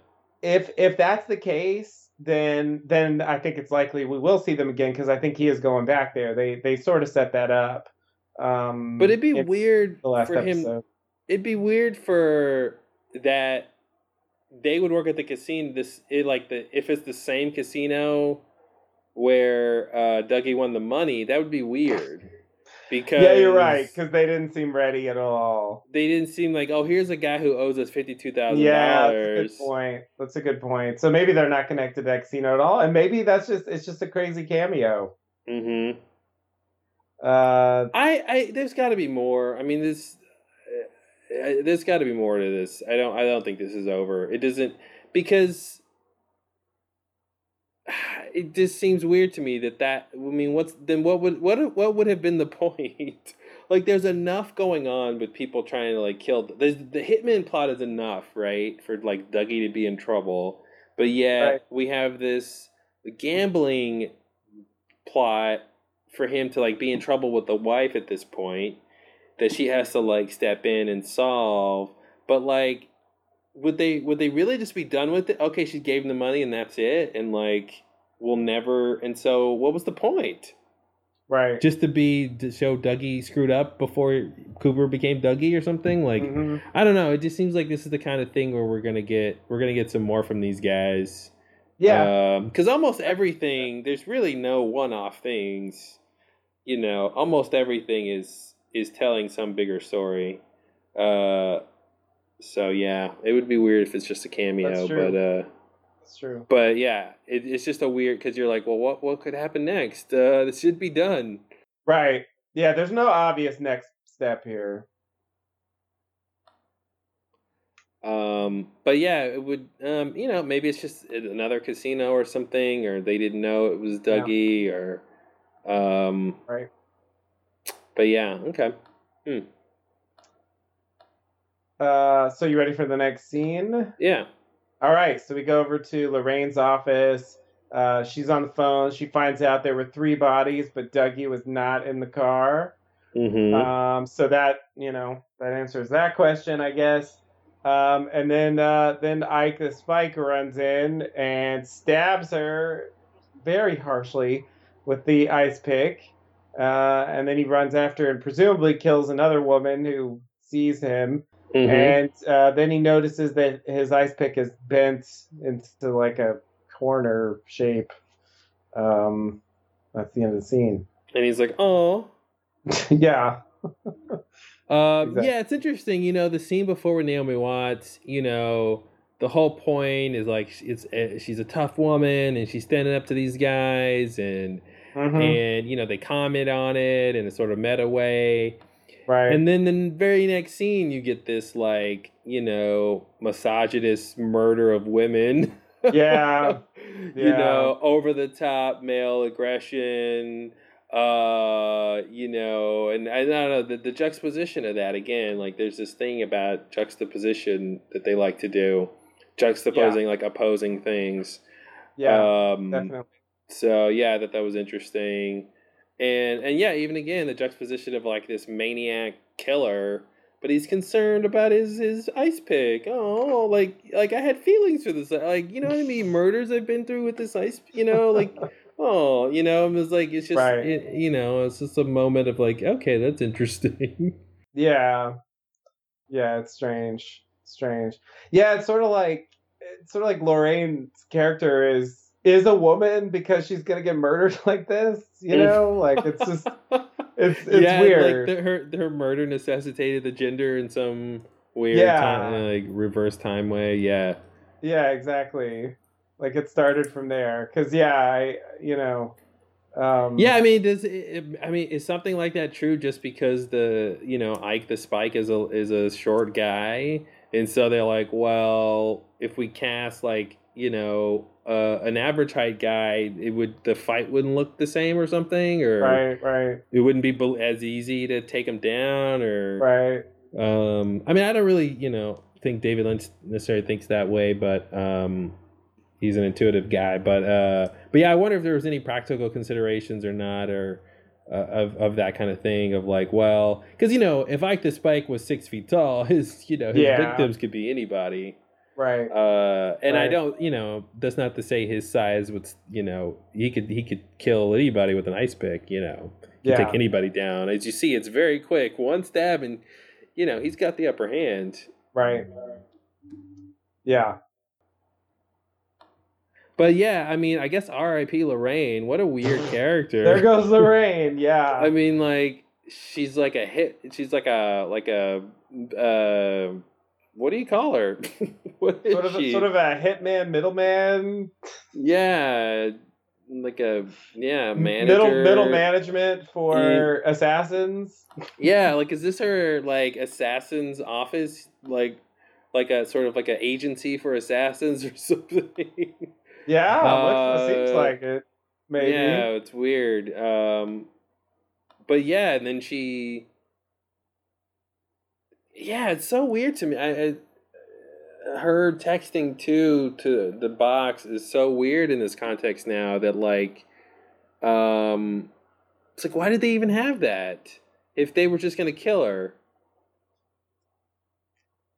You know what I mean? Like, Yeah. if she couldn't get the job done, I, I, I guess uh, I guess I could take it as far as saying that, and I don't don't even ask me how this is remotely possible, but I'm just gonna throw it out there that you know when she sent the message, it was it was supposed to indicate that you know uh, that they failed to get Dougie, Mhm. and uh, you know Evil Cooper found out about that. He either I I don't don't ask me how, um, but then that's what prompted him to send out the hit, you know, on her. Like that's that's sort of how the communication was happening through that box. Maybe Mhm. just throwing it out there. Yeah, I mean, it's definitely yeah. I mean, I definitely got that sense of something. Um, Like just functionally, like that's that's why that happened. Just just so the information is it's conveyed. weird. It's weird for him to do that. I mean, I guess he needed his one phone call to to make that happen. Uh, but but yeah, I, and I guess there's maybe some sort of timeline he's got to accomplish. Um, because I'm just thinking, well, why would he decide to check in on the hit for Dougie at that point, and and and call for the hit on Lorraine and Dougie, you know, from from from Ike at that point. Right. But I guess yeah, there's like a time thing, so he's got to get this done. He's got to get Yeah. Dougie killed Yeah. as soon as possible. Um. Okay, that makes sense. Presumably. Yeah, that makes sense. I it But- still doesn't make sense, but it, It, it is weird how I mean just just this plot alone is so full of like you know you just have to kind of struggle to connect the dots um Uh huh. about what's going on like it's it's still not really clear um even though like it seems like it makes sense but the the script and the way the way they're presenting it really doesn't go out of its way to explain to the audience what's happening. Um and so uh yeah i still feel kind of uncertain about exactly what the box does how the communication is working what's the deal with the timeline what exactly is the goal here? You know uh aside from just killing cooper um you hmm know is that all there is to it i mean what's the plan There's you know? there's like more mystery than there needs to be. Yeah. Um, yeah it's, it's over the top I'm trying to think of what's not mysterious. Um, you know, there's very few things. Like most of the plot lines, there's just like heavy mystery. yeah And yeah, even this kind of straightforward hitman sort of tropey stuff is obscured with mystery and because I don't understand why she would text two to the box. What does two mean? Why two? you know, as people pointed out, the word argent it means silver in French. right Uh, so the box seemed to turn into a piece of silver, but why? well and also argentina is you know the the spanish version of that Yeah, yeah. So, um, and d- would does that would that have mattered? You know, like if if she had the French word for gold, would that have turned into a piece of gold? and went to to Golden Tina, which is a lesser known South American country. uh, yeah, yeah. I, I still don't uh, understand. So, how does she know that the hit failed? Like the her the her hitman told her. Yeah yeah They basically got- said they couldn't find him, right? Yeah, they didn't really. Yeah, they didn't really totally say they failed, but yeah, they they that he he hadn't come out. They didn't know where he was, and she was really worried about that. Presumably, there's a timeline there, and that's Mhm. the issue. Yeah. Okay. But yeah, it's interesting she didn't like text to Duncan Todd, who hired presumably hired her Right, for right, this. right. And and he's the one who relays the message. You know, he has the next step. You know, in this whole thing, so it would make sense. Mm-hmm. Yeah. Like, oh, okay, tell him, give him the update, and then you know, and then he'll go, oh, okay, I know that if if you haven't reached this timeline, then I need to go into this, uh, you know, um, safe here and get the envelope and and do this whole thing. But it's not it's not that straightforward. Yeah, yeah, yeah. Of you know, because we got the the computer with the red square on it, and uh, yeah, I still want to know what the cow jumped over the moon means. yeah, now Uh, I I want that to be like a note to Agent Jeffries, Mhm. um, like meaning either that he escaped going to the Black Lodge. You know, he's the cow who jumped over the moon, being like you know, and like circles are kind of Mhm. like portals. You know, so like he he he he he didn't go to the Black Lodge, so he's still out. Um, or it Right. could be that Dougie went to the Black Lodge. Dougie's the cow, right. and um, but yeah, that's that's kind of what I want that to be. But uh, you know, I guess I mean, could could saying that phrase make a red square appear on the computer? I mean, that seems weird. It's weird, but I wouldn't say it's out of the question. Um, because you know when he was hacking, I mean when he was using the computer before, you know he wasn't like using his voice to like Yeah. control it. You know, in like in in uh in in I mean in almost in like telepathy or something, you know. That would be almost some kind of form of techno telepathy. You're just like thinking and saying things and making a computer do it. But I mean obviously Yeah. he's doing something like that. He's doing something you know, with Yeah. controlling technology and electricity. yeah, Um, yeah, okay. I don't know. Just wanted to think out loud there. I didn't come to any good conclusions, but uh, yeah, yeah, yeah. I mean, I wish I knew. Uh, presumably, we'll get more on that maybe next week. We didn't see Evil Cooper this week, so I think that makes it more likely we'll see we'll see Evil Cooper next week, and and maybe they'll elaborate a bit on that issue or the plan in general. Mm-hmm. All right.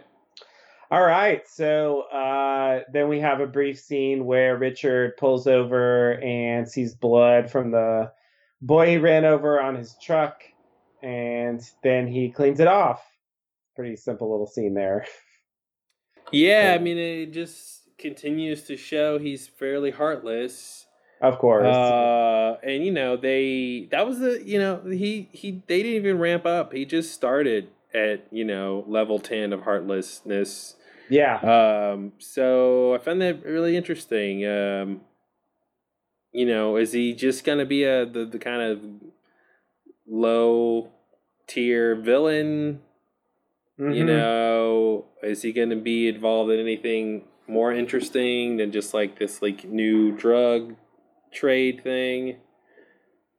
Where are the drugs going? Is it, are we gonna go- go back to the high school at all? You Oh, yeah. There are new high school kids doing the drugs. You know, Right. Right. Do we know how old Shelly's daughter is? I guess she's old enough to get married, so she's presumably over eighteen or something. but- Yeah. Yeah. Yeah. I. I. Uh, I don't think we know, but Mhm. yeah, I'm not sure. Uh, yeah. Just wondering if she's in high school. If she- you know. Right. I guess yeah, I guess I assumed they weren't, but um not really based on anything in particular, just you know, the scenes we saw. Mm-hmm. Um Yeah. No. I I don't see any information about how old she is. but yeah, I'm guessing. I'm guessing because she's married, and uh, I mean, we don't know what day that was, but um, uh, Steven's looking for a job. Assuming they're the same age, I, you know, I, I guess I'll assume that that they're out of school. Mm-hmm. But uh, that they would be the most likely characters that we've met so far, if if they're going to go back to the high school at all. Yeah. Which I think, I mean, I, I don't know. I mean, I think there's a good possibility possibility we'll we'll see the high school, or you know, I mean, he loves that hallway. Mm-hmm. Um, uh, but uh, but I think it's definitely um, possible that we won't get like a, a you know a, a big like self-contained plot or anything going on in the high school. yeah, I'll buy that. You know, like maybe uh, they just visit there at some point. It comes up in the case or something. Uh, maybe Cooper goes there, or Hawk goes there, or somebody goes there. Mm-hmm. Uh, I could see that happening. That's what I would predict if I had to right now. All right. Uh, okay. So in the next scene, we go to the Twin Peaks Sheriff Station. Uh, we're in the bathroom where Hawk drops a coin and it rolls uh, into a stall, and he sees it has a, a Native American head on it, and so does the bathroom stall door. And specifically, the bathroom stall door is, you know, as we talked about in the last podcast, ne perce or uh, nez perce, if you want to say it the uh, English way. Of course, it's a French name, so that's not what they call themselves. But um, Mm-hmm. you know, uh, I looked it up, and they do exist. Yeah. Um, it's a real thing. Uh, although uh, the Wikipedia article did point out that uh, the tribe that is called this uh, don't actually didn't actually have pierced noses. It was a different nearby tribe, and so it was just kind of a confused name, slightly inaccurate. Classic uh, colonialism. Colonialism, yeah, yeah, totally, totally. So yeah, um, uh, that's uh, according to the um, the story of Twin Peaks, which uh, you know, I, by that I, at this point I really just mean the book. Uh, that's that's the tribe that Hawk comes from. Mm-hmm. So, and it's it's a local one in the Washington area. So, you know, it's it's it's sort of realistic as realistic gets. You know, Yeah. for for a tribe that would be from that area. Well, uh, you know, we finally got the answer to what was missing. Uh, oh, I, didn't get to that yet. Uh, well, we know what it is. Oh, okay.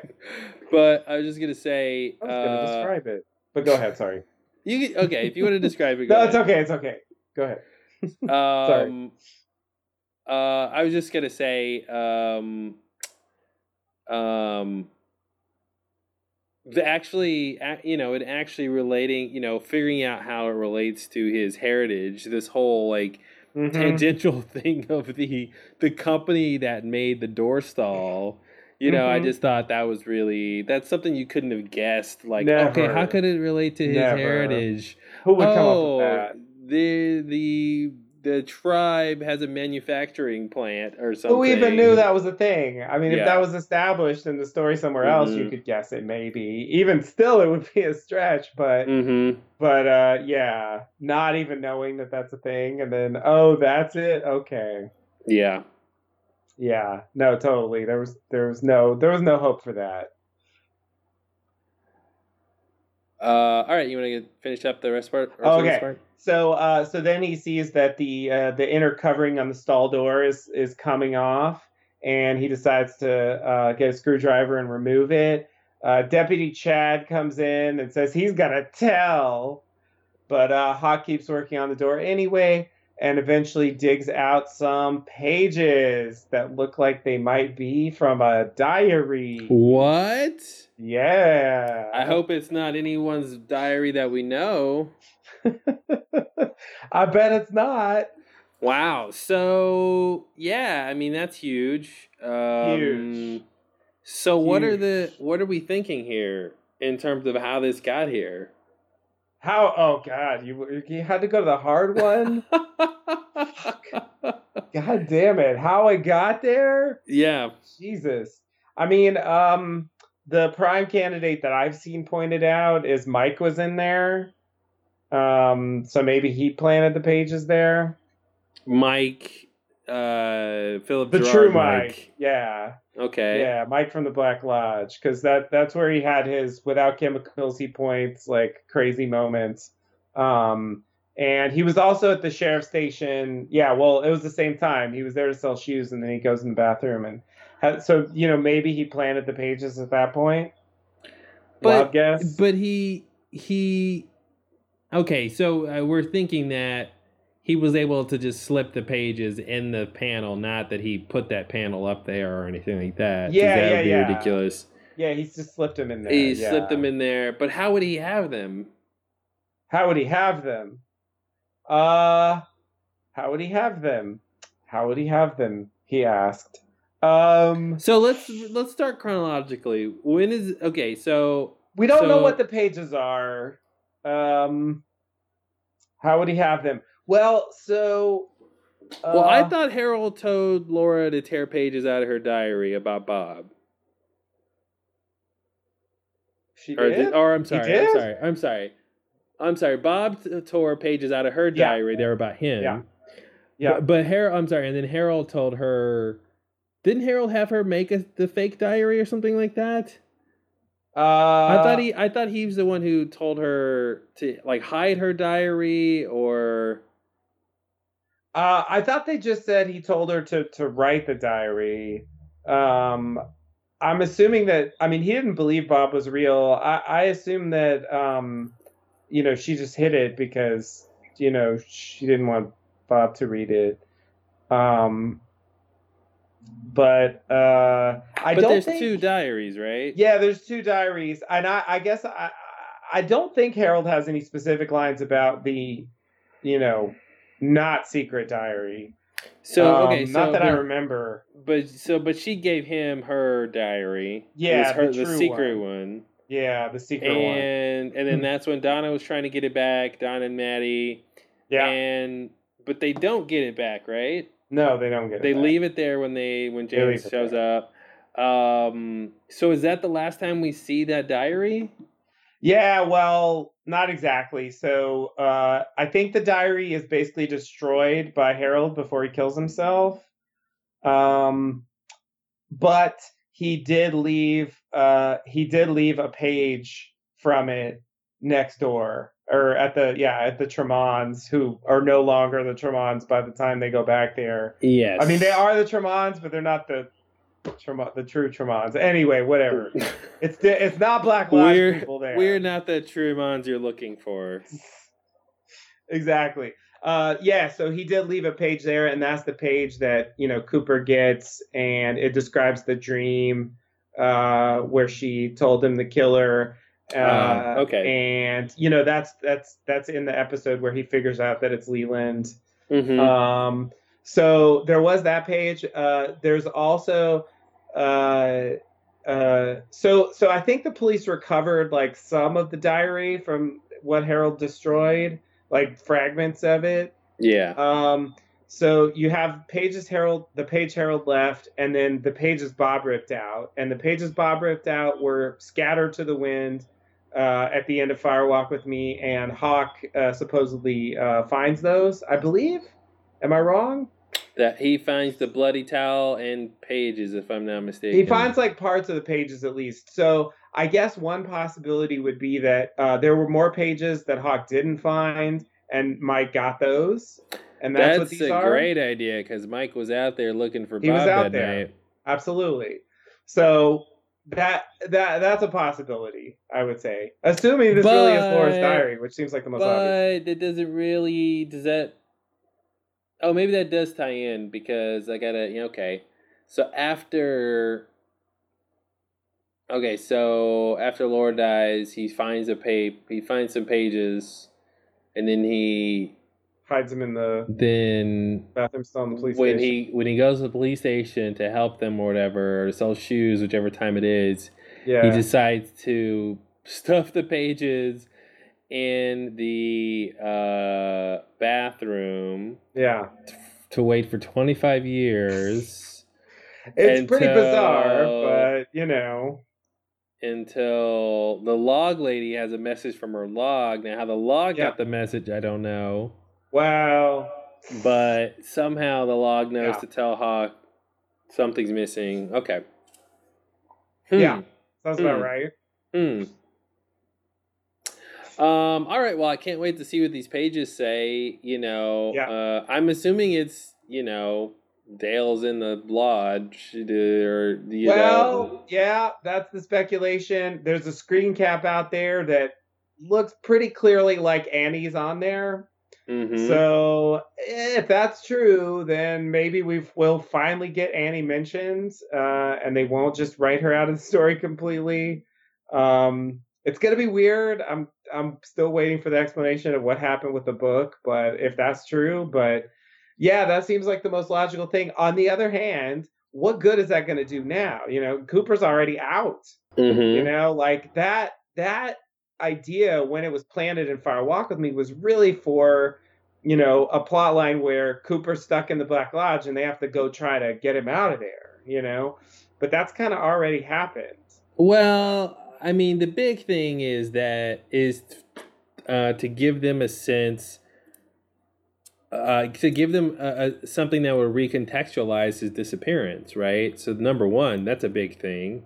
True. Uh, if they had noticed at any point that he was acting different after he came out of the Black Lodge, right. that right, might help them understand what's going on.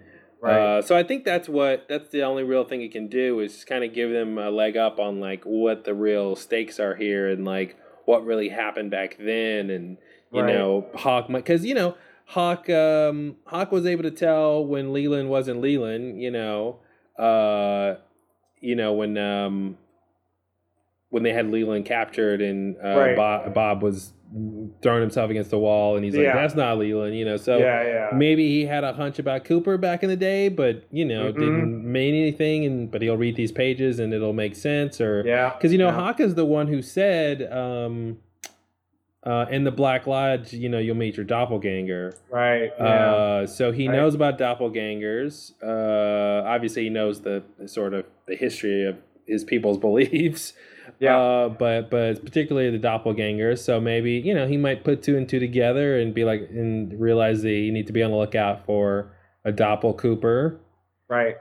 Um, yeah, but uh, yeah, it's interesting if it does if if if it mentions Annie and if if that'll bring Annie into the story at all. Um, I haven't heard if Heather Graham's on the show or not. I'd rather be surprised and Mhm. see what happens. Yeah. But, um, but uh, yeah, and like you said, answering you know the discrepancy in the book about erasing Annie and Yeah. what that could have meant or why that would have happened. Yeah. Yeah, yeah. I don't I don't know what to expect exactly, but um I feel like if if I mean if they're going to mention her now and she's out of the book then there I mean there must be some some kind of specific explanation for what's going on there. Um and uh hopefully that will become clear. But it could just be that the book's wrong, right? Well, yeah. You're right. It could be as simple as that. Um, uh, but I don't know. A lot of people have asked uh, Mark Frost about it, and he gives these vague answers about like wait and see or something like that. So it makes me think that Mm, okay. it makes me think that once the series unfolds, somehow it'll become clear what's going on in the book. Mm-hmm. Yeah, I mean, what could it be? But you know, yikes. But I have to say, I I uh, I actually didn't think Hawk would find the thing this fast. I I thought it was going to take a few more episodes before we, or a few more parts before we got there. Mm-hmm. Um, I was surprised that because this clearly seems like it's the thing, you know that um that the log lady was talking about. Yeah, yeah, So yeah. It's interesting. Well, it's it's it seemed like they had exhausted what they could do with the actual evidence from back in the day, and that was like it. Um, yeah, and it just was just happenstance that he dropped his Indian head coin. right, and he just so happens to be in the right stall and just so happens to see the thing and um yeah it's interesting and it wasn't anything he could he could have guessed it wasn't anything he could have uh figured out um you know yeah, yeah, no way. and it wasn't about the bunny. What? It, yeah, seemingly had nothing to do with the bunny. Lucy Most can rest easy. Yeah, yeah, yeah. for once. All right. So you ready for the next scene? Mm-hmm. All right. So then we go to the uh, the office and the sheriff's station, like the call center room. I don't know. It's like this crazy new room that was clearly That's been there the whole original- time. Yeah. Okay. Let's just say the opposite. um. Yeah. So we go in there. We have Chad, uh, Deputy Jesse, uh, Sheriff Frank Truman, and Maggie. Uh, Maggie the call cat? station. No, You're like, no, not at all. Maggie the cat. Is there a cat in the scene? no, that's a cat on the hot tin roof. Uh, reference. Oh, oh. Sorry, sorry. It's been too long. I forgot that was a Maggie. That's never Yeah. too long for Tennessee Williams. Say that again. I'm sure. I feel like that'd be a great bumper sticker. yeah, that sounds like something he would enjoy. like, what does that mean? I don't want to find out.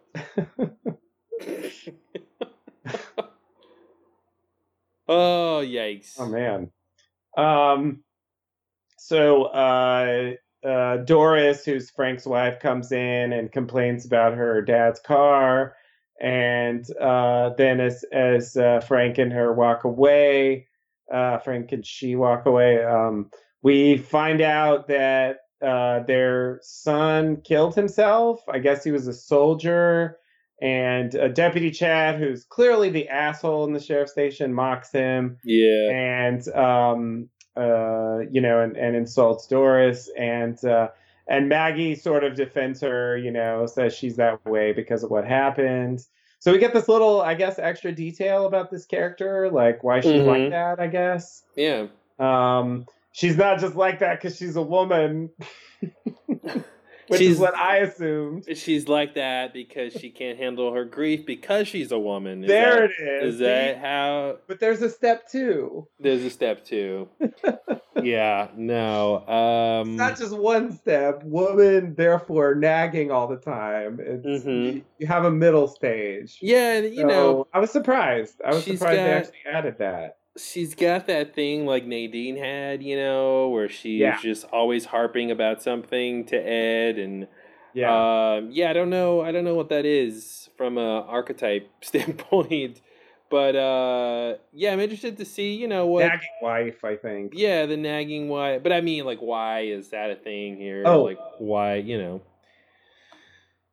why is that a thing we need to see? Um, Why is that a thing we need to see? Yeah, totally. yeah, what is that saying? You know, about there's a bit of that with Janie E as well. Although in her case, it's kind of justified. Mm-hmm. Mm-hmm. I would be nagging too. Yeah.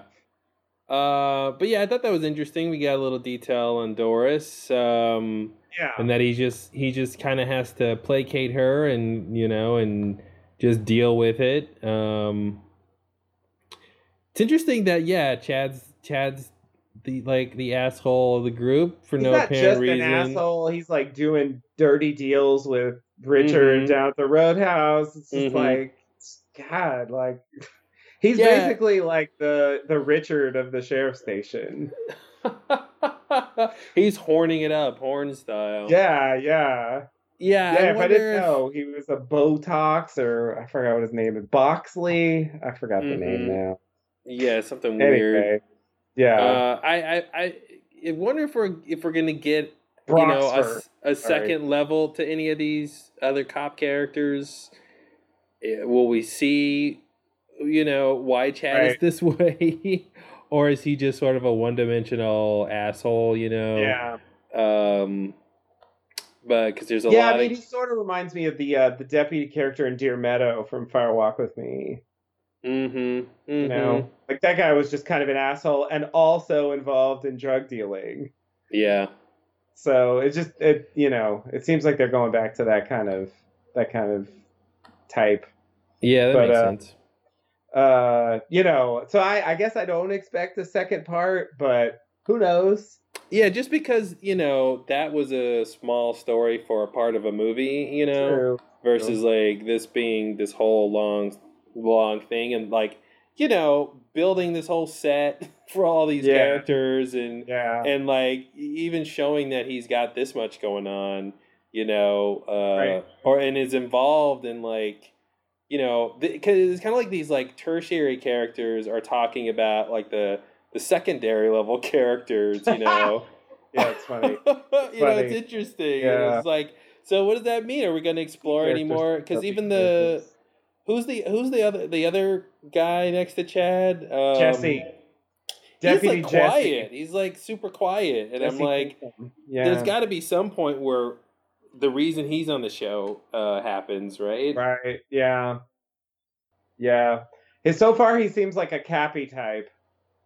oh, Cappy. Quietly in the background, doing doing work, but not saying much. Mm-hmm.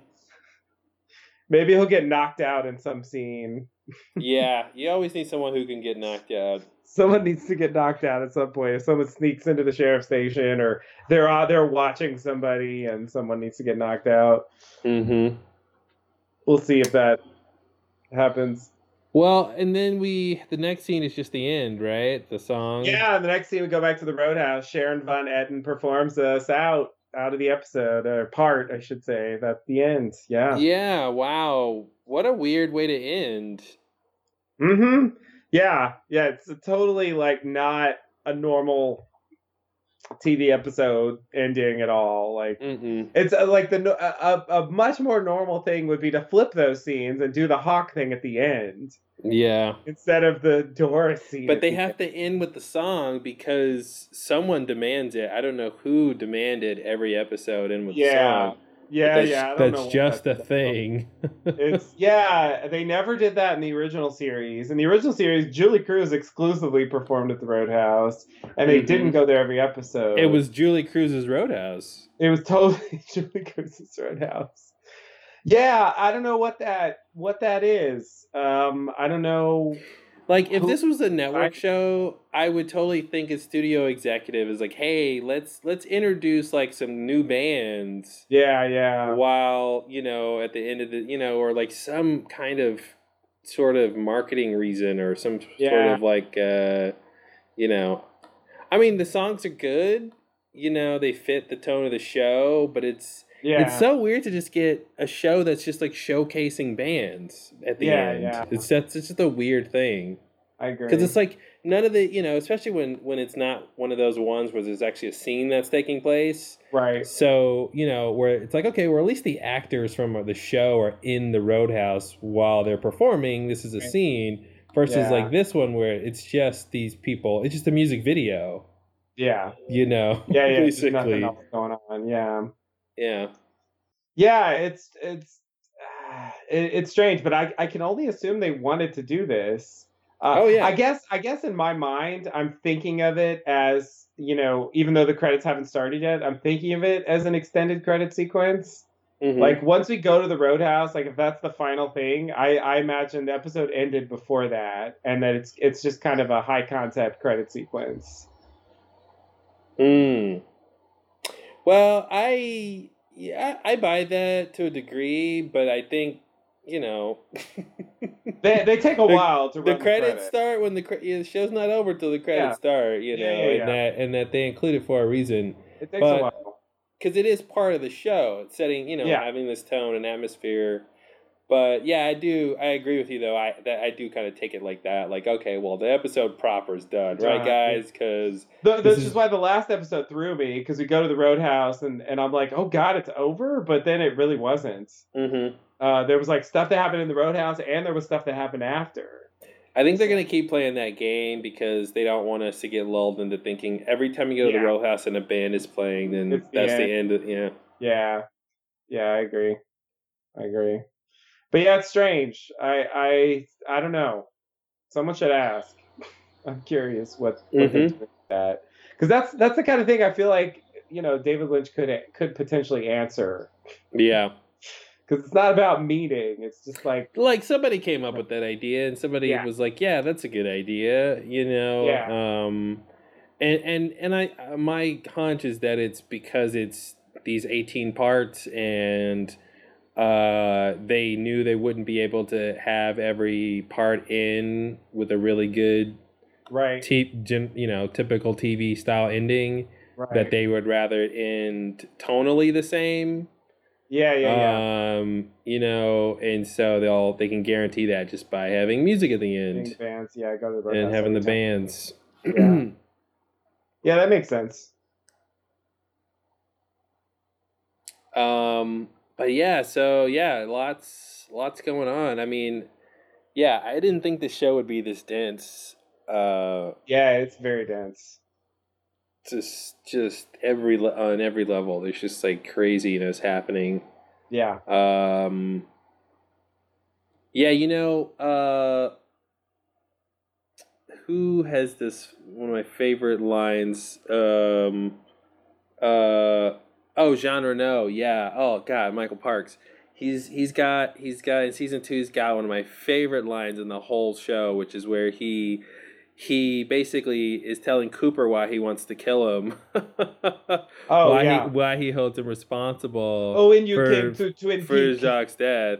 Yeah, and he's like, I think you brought the nightmare with you, and I love that. I love like just flipping that perspective of like what it seems like to us was just like this this this this quiet town with this seedy under, underbelly like the the, the, Mhm. the darkness came to the surface. But it's like no like from his perspective cooper came into town and things went to shit you Yeah. know? And i love i love anytime like a character can really justify not only like their viewpoint but like an alternative viewpoint on the whole thing.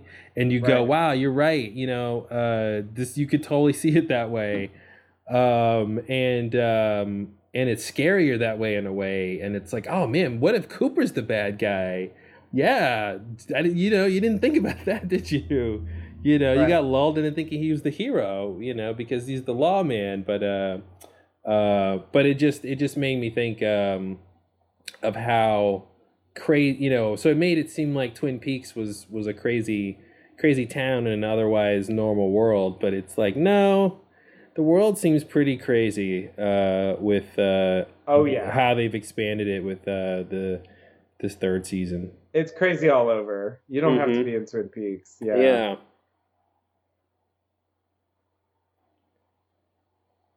yeah oh so much jeez uh i love we're getting so much albert Oh yeah. Yeah, yeah. You know, there's that there's that scene when Albert comes back into town, uh, and this is like an episode or two after Cooper is like uh, uh out of the FBI.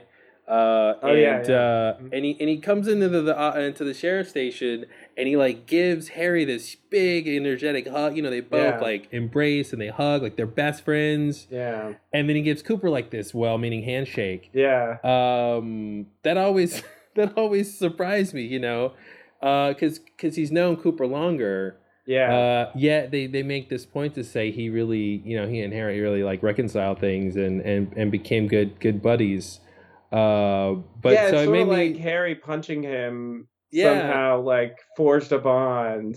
yeah it's like they could get over it now you know uh and that was and that was the whole surprising thing with albert where, where he's like i can't punch you back because i love you you know right, like, right. he goes I in this whole dialogue- of nonviolence. Oh, yeah. it's crazy. It's insane. It's one of those like characters never get to talk like that, you know? Yeah. like here's my life's philosophy in a nutshell, you know, right here right now. I'm just going to lay it on the line for you. Yeah. Um uh yeah, that, I love that. But anyway, it makes me think if, you know, if if he does go back to Twin Peaks, will he ask about Harry? You know, Oh, yeah. uh, have they kept in touch or anything?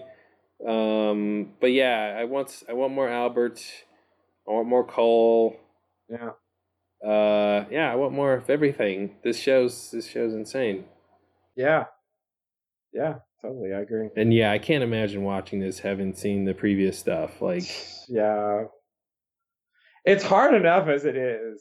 cause you you won't I know. don't need more problems. I was gonna say you won't know what's normal, but you kind of don't know what's normal either way. True. but but yeah, you you don't have that barometer of what's uh what's been done before. Right. But uh, yeah, and I'm hoping we get, like I said, I hope we go back to the fat trout. I hope we. Uh, Yeah. I I, I, think we yeah, have that's to. my my favorite theory is Red Red being the Tremond's grandson. Uh, I I hope that's true. That would just be the coolest. That that just would be the coolest thing. And it almost it kind of makes sense, right? It's like you could almost think that if if David Lynch's real son, who played the grandson, grew up, he would be Balthazar Getty. right. I'd buy that. Yeah, yeah, yeah. that's that's strangely sort of plausible. Yeah, sure. I'll buy into that. I mean, you know, the the other Lodge characters, you know, aged. Mhm. So, you know, just to be consistent at the very least, it, it makes sense. Yeah, and he's a crazy character who we saw out. You know, we saw him in the real world, Yep. um, which is you know, which lends possibility that this could be him. You know, uh, and yeah, maybe after the grandma died, he took a he took a wrong turn. Maybe somebody killed her. You Mhm. know, he's got a chip on his shoulder. Right, right. Could be. But yeah, his name's Red, so uh, I'm curious what uh, yeah what what they're gonna say about his backstory. Yeah. Yeah. I mean, could he could he have any crazy parentage? Anybody we know? I mean,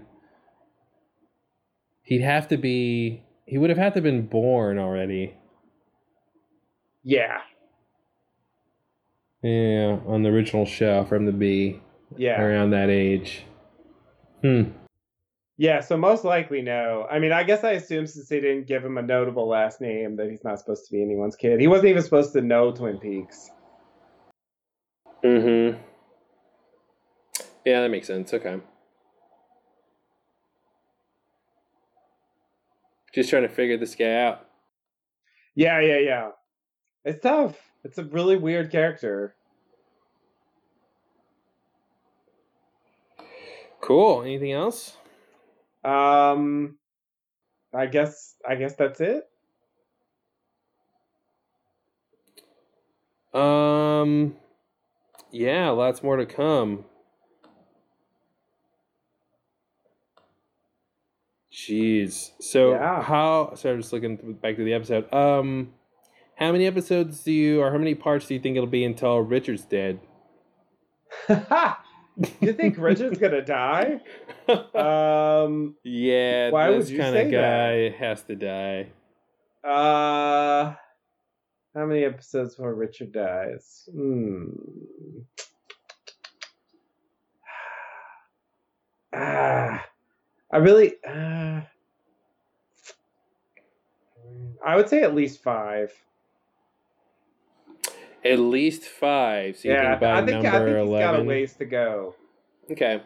Uh, episode count wise, like we won't necessarily go back to his story in every episode. Yeah. Yeah. So, uh, like, that's part of why I'm saying that.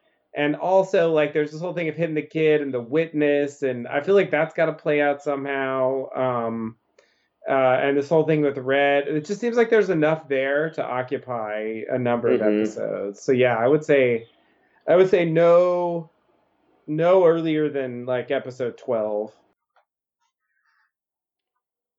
All right. part part twelve, let's say.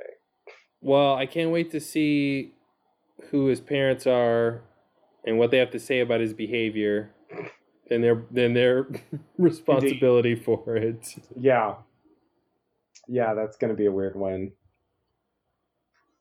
Um yeah, and it, and it's like, you know, if he's Audrey's kid and and and Audrey's the billionaire, could that could those two things be the same? It could be. It could be. I mean, yeah, Audrey being the billionaire is definitely a good theory. Um, especially since we haven't seen her yet. mm-hmm. Um, it makes me wonder how you know she's going to enter the story, and um, you know, if she's not just like working at the hotel or or whatever, then um, you know, they could definitely say that she moved away. Um, you know, maybe she's in New York, or maybe she was in New York, or whatever mm-hmm. uh, set up that box, that whole crazy thing. Um, Man, doesn't it feel like that box was a long time ago? so long ago, Like so long ago. We I thought we were going to get a ton about that box. I thought the box was like key to the season. Yeah. You know, I thought like it was I thought it would be well that's the box Cooper's going to come back in when he comes back. Yeah. and they too. just like f- literally flew through that and was, it was like it was half nope. true, but Nope. no. Yeah, he that's, passed through uh, there, but he didn't come out. And yeah, why was the guard gone? You know, what was Tracy really up to? You know, it's like there's lingering Wow. questions there. Wow. How could we ever get? Well, I guess we could get answers. There's some way get, depending on who. If Yeah. somebody like hired Tracy. Or, Yeah, yeah, yeah. So, I, but I, I, I guess uh, if I think Lorraine is is the one who got the job, then uh, then that means it's not Tracy, and so hmm uh, you know that that leaves open like who who it was and and and why, what they were trying to do, whatever. If Yeah. anything, I mean, maybe it was just innocent and it and it it just looked suspicious. I don't know. hmm Well, and and and you know, what is the FBI doing about that monster? Yeah, I know. Right? I mean, that should be pretty surprising, right? Like to get photographic evidence of that so. thing and to see what it was able to do to yeah, Sam and Tracy. So I feel like that's. I mean, I, that that should be a thread we were following, right? Like, I mean, if there's any, because I guess I have the sense it's it's on the loose, but that's not necessarily true. Uh, it could have gone back to wherever it came from or something. yeah. Um, I mean, if it's on the loose, they certainly haven't told us. yeah, I was just thinking it, you know, went out into the world and Right. kept doing whatever it wanted to do or something. Yeah. But yeah, maybe it's gone. But until we don't have to like follow up on it. Right. But yeah, what a crazy. But just the fact that they have evidence of that is crazy. Oh yeah, yeah. It's clearly a part of that case. Um, so yeah, maybe they'll uh, make some progress on that. Um, maybe Diane will help somehow. I don't know why she would have anything helpful to add on the box, but um, uh, it's connected. That whole that Mhm. whole case is is connected. So um, we'll see. I don't know. Maybe it's gonna take. Maybe it's gonna be like episode seventeen before we understand how the box ties in. I I wonder if if the if the pages Hawk just found allude to Cooper being in the Black Lodge, and if that will um like make Hawk like basically call the FBI, call Agent Cole, and tell him, "Hey, I know where Cooper, you know, uh, you know, you know, basically say something about the location of Agent Cooper, and maybe that'll, you know, connect those two story story threads Mhm. there, and and then, uh, I'm trying to find a way where Cole, Albert, and Diane all go to Twin Peaks Right. and go to the double yeah, yeah, R. yeah. That that seems like yeah, that seems like a logical theory. Yeah. That that it seems like that that should connect to the issues they're having with Coop with Evil Cooper right now. Mm-hmm. So, uh, and I, I do think I do expect the story to converge on Twin Peaks at some point. Uh, I know they're all over the place right now, but I do think that eventually uh, they will end up like largely back in Twin Peaks. Yeah, yeah, think so. Because you know, like the New York thing is seemingly like done. I mean, we might address it again, but it's it's not a location we seem to be going back to. Mm-hmm. um, you know, South Dakota, you know, is is still in play. Um, Like, real quick, Hastings, Hastings, are we yeah. done with that? I don't think we can. Be, I don't think we can be done with that. I mean, it's not resolved at all. But isn't it though? Like, the only thing that's unresolved is like, I mean, we left basically we left him off with him pinned for the murder, Yeah, um, which is good enough for the police, right? So what guess, what's left to be resolved? I mean, we we know the body, we know the identity of the bodies. I guess they still haven't found her body, Ruth Davenport's body. True. Uh, or, Or Agent Major Briggs, Briggs' head, Major's, yeah. Bridger's head. So there's some of that forensic stuff left. I'm just wondering if they could just leave it like it was. Like just leave it like not come back to that part with like Hastings in jail and and sort of the whole wife being, you know, um, you know, whatever the wife had planned or knew about it or was, you know, like you know, if does Mr. C need to go back to any of that stuff? I mean, It seemed like he was done uh, with Yeah. that stuff. Um, but but what happened? I mean, I I, I don't know what I, happened. I definitely I definitely agree. It, it, you know, like that. I definitely agree. But but but I just I feel like it seems like they could they could just not come back to it, and then what we got was what we got, and it makes sense. I mean, the the larger points make sense, right? It, it you know now it Yeah. doesn't explain like. The, the, the, the figure in the jail cell or anything like that um, Right. but maybe that you know th- we'll come back to that thing or something but the fact that it's been this long since we've gone to hastings and it seems like you know mr c was going to go to find ray who was supposed to get information from the secretary Oh yeah. um, but but then but then Hastings was in jail and might be in the same jail that Mr. C's at. Yeah. Um, so he might be able to get the information directly. But then like I don't know, I don't know. It just it just seems like that thread is so loose right now. Um, I agree. and, I agree. and Mr. C's like the you know at least this last episode is, was kind of focused on um, the killing Cooper stuff, Right. not whatever the other the other part of the plan, which was has Yeah. something to do with coordinates. Yeah, coordinates. Yeah. Um, yeah, I don't know, I don't know. Interesting. and why did Hastings even have those? I I mean, I don't know what the fuck is going on with that storyline, which is why I'm like, they gotta go back to that, right? I don't know. It just it just seems like it's more complicated than the box. Which I mean, I even think they will go back to the box in some form, but I- I feel like there's just even more. I mean, what about the guy in the apartment building? Like, what was his deal? Like the Oh, the guy who had what do you mean the the guy who was work who worked there? yeah. Yeah, who like had the phone and he was like had the money or something. had some and deal with his manager's brother or something. It's just like that was like twenty lifetimes ago. I know, I know. It doesn't seem relevant at all. I agree, it doesn't seem relevant. But then why did they? I mean, w- why did it even come up? Yeah, no, I mean that that seems like something that's gonna they're gonna come back to. I mean, like you know, everything's not resolved for sure. You know, so yeah, the sun is also so hot. true. Yeah, Uh, you know, I just wanted to state something that was obvious. yeah, yeah. Um, uh, and it shouldn't be. I mean, you know, this is only part six of eighteen, so you know we're a third of the way through. So there's you know two thirds of the story left. Um, plenty of room for things to happen.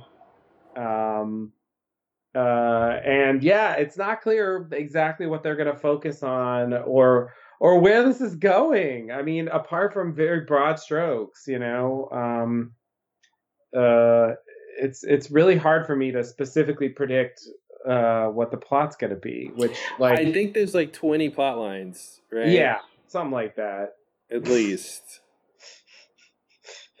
that's that's yeah that sounds that I sounds mean, accurate Doctor Amp had his own plot. I mean, he he's got his own thing. I mean, yeah that that Yeah. what you know, Jacoby's up to yeah was worthy to be included. that was the whole thing yeah you know, and it's still don't know what the point of that was. me either will we ever so that find so that that's out so that's the thing. That's what I feel like it's like. You know, this whole Hastings plot line is like, you know, maybe it'll just it'll be unresolved, and we'll just be like, well, that well, we you know, I guess I'm just gonna repeat myself, but what we got was what we got, right right and it made some general sense. Uh, right. you know, and they're gonna be- move, and they're gonna move on now because it seems like Mister C's plans have changed in some way.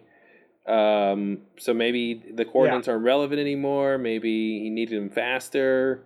Yeah. Um, but you know, maybe gives him something to uh, latch on to once he gets out of prison because he's got to get out of prison. Yeah, definitely. Definitely. I I don't know. I expect that to happen before too long. Mm-hmm. Um, Or maybe the Count of the Moon was a call for help that he's in prison. could be, could be. Yeah, I guess the scenario I imagine is like they they talk to Diane, they figure out like something's wrong with Cooper, and then he escapes, something like that. He like takes her hostage and demands to be released and steals a car and drives away. Maybe, for example. oh, what's, his- what's the most basic way he could get out? I mean, it, it it totally could be something like that. I mean, he's not above doing the simple way. We've Mhm. definitely seen him do that. So Yeah. Uh, it doesn't have to be a crazy thing, but it could also be a crazy method Mm-hmm. because he's got some crazy weirdo powers, seemingly. I mean, it seems like he could have.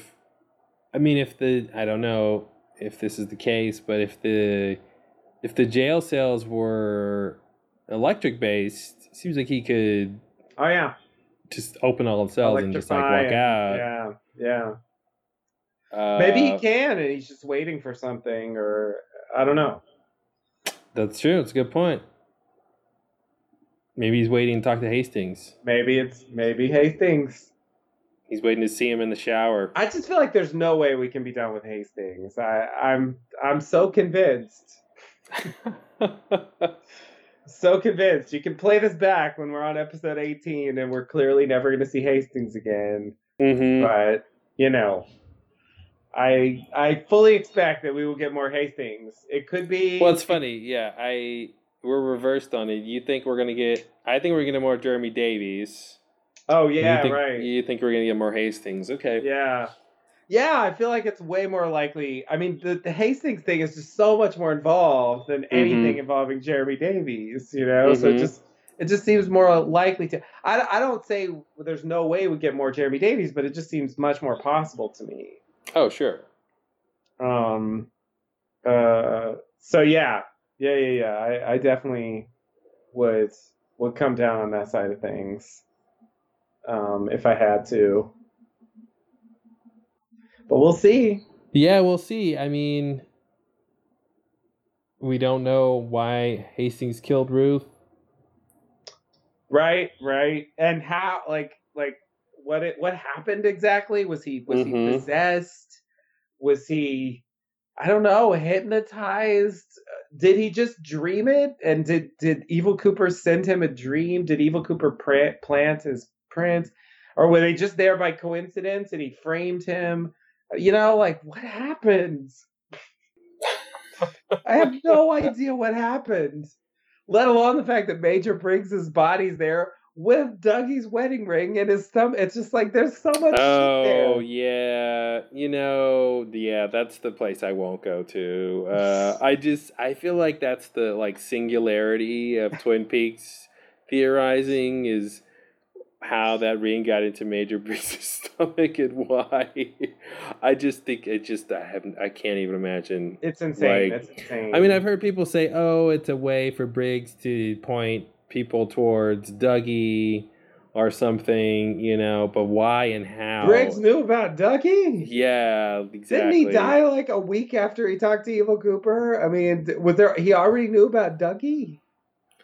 Like seriously? yeah, I can't square that. Circle. I guess my interpretation is that, and this makes no sense. So you know, why would this be Mhm. right? But my interpretation is that, uh, you know, we saw Dougie wearing the ring, you know, the owl cave ring, uh, the first time we saw him. hmm Um, and so I guess I'm I'm assuming that like Evil Cooper switched the rings, like he gave him the owl cave ring, and he took his wedding ring, and then he put it in Major Briggs's body.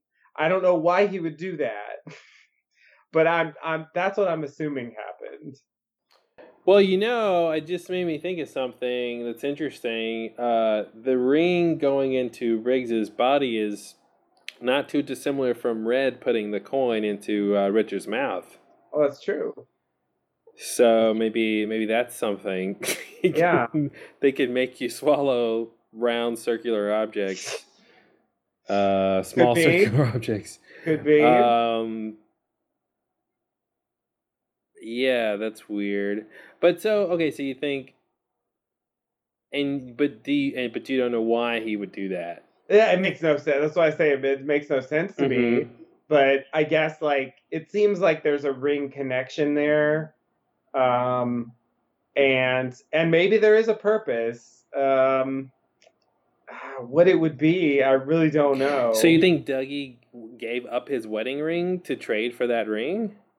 I mean, maybe he could like if he manufactured him. I mean, maybe he could just hypnotize him or something, and switch him. You know, and he wouldn't even know.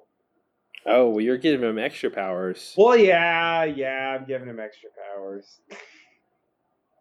I, I, but yeah, I mean, maybe maybe he agreed to it. I I, mean, just- it, sound, it sounds like Dougie was, you know, only maybe a few steps smarter than than current Cooper Dougie is. So you know, maybe he would just agree to the trade. Who knows?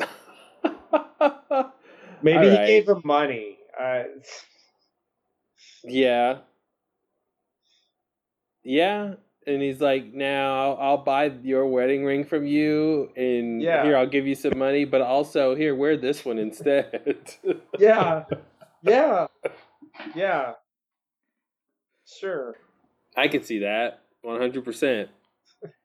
Um, yeah, you know, I- know it seems like Mister C created Dougie. I just don't want to believe that for some reason. I, just it seems very strange to me that um that he could just create a whole other per like he like being Cooper's doppelganger plus whatever Bob is contributing allows him to have that kind of like power in the world like in the real world but most of the stuff we see him do is like very basic you know kind of like normal stuff in terms of Yeah. like how he gets things done Right. um that's the only that's the only thing that that, that prevents me from like really buying that theory um Yeah.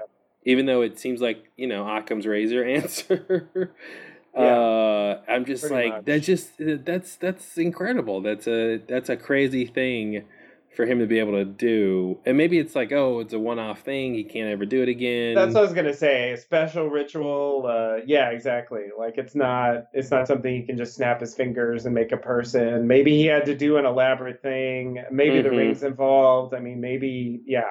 mm-hmm Yeah. I mean, that's what I would guess. You know, it's just he. You know, he has the motivation, and it's sort of like. I mean, whatever made Dougie, it, it seems like it's Black Lodge connected. You know. That's that's why like I don't want to give it attributed to Mr. C because I feel like he hasn't been to the Black Lodge and I, I mean I don't know. It's it's hard to guess what a doppelganger knows. like I, it's like it's ridiculous to speculate on like I you know, I just don't know what he knows about the Black Lodge. I would only think Right. he he is Cooper. You know, he he would know maybe what Cooper knows or something or whatever his experience in the Black Lodge was, but he's not like knowledgeable like Mike is or Bob is. right. Um, that's what I would think. So that's what makes me think like once he's out in the real world, he's not able to like do crazy stuff like that, and that like something else was behind Dougie, you know, Mhm. um, that that could be helping him, and it could just be Bob, you know, but that like you know Right. th- because of the way Dougie deconstructed, you know, in the Black Lodge, turning into the gold and the demon face coming out you Mhm. know i feel like i feel like he he came from the the black lodge like so something there you know put those things together to create him and then send him out into the world or something Yeah, I mean, it, it could be some kind of sympathetic spirit, or maybe just another doppelganger, or yeah, or maybe Bob's still there and it's the remote control thing, or. Uh, but I guess, like, I guess for me, like, whatever created it, um, you know, created it for that purpose, you know, to help Evil Cooper. So I guess I'm I'm still counting that, you know, even if he didn't really do it Mm-hmm. personally. That makes sense. Like if it's if it's from someone on his side, you know. That, yeah, but it that's- matters that's if it's him. me. Sure, but I'm just. But to me, it matters if it's him or not because it that's that's how you figure out what the end game is. You know, like it, if he's got other people on his team, then you know that'll come into Sure. play later. If there's like bigger entities helping him or something, or Right. like Mike's helping Cooper and Bob's helping him the same way or something, or giving Yeah. him powers or you know that whole thing. Yeah, yeah, yeah, yeah. Yeah. Yeah, no, that's a good point. But um, yeah, oh jeez, so much more crazy stuff is going to happen. Clearly. Yeah, it's out of control. And will they ever fix Doris's sink? Tune in next week. Will that car ever? Will her dad's car ever run right? You know, that's the biggest mystery I can think of.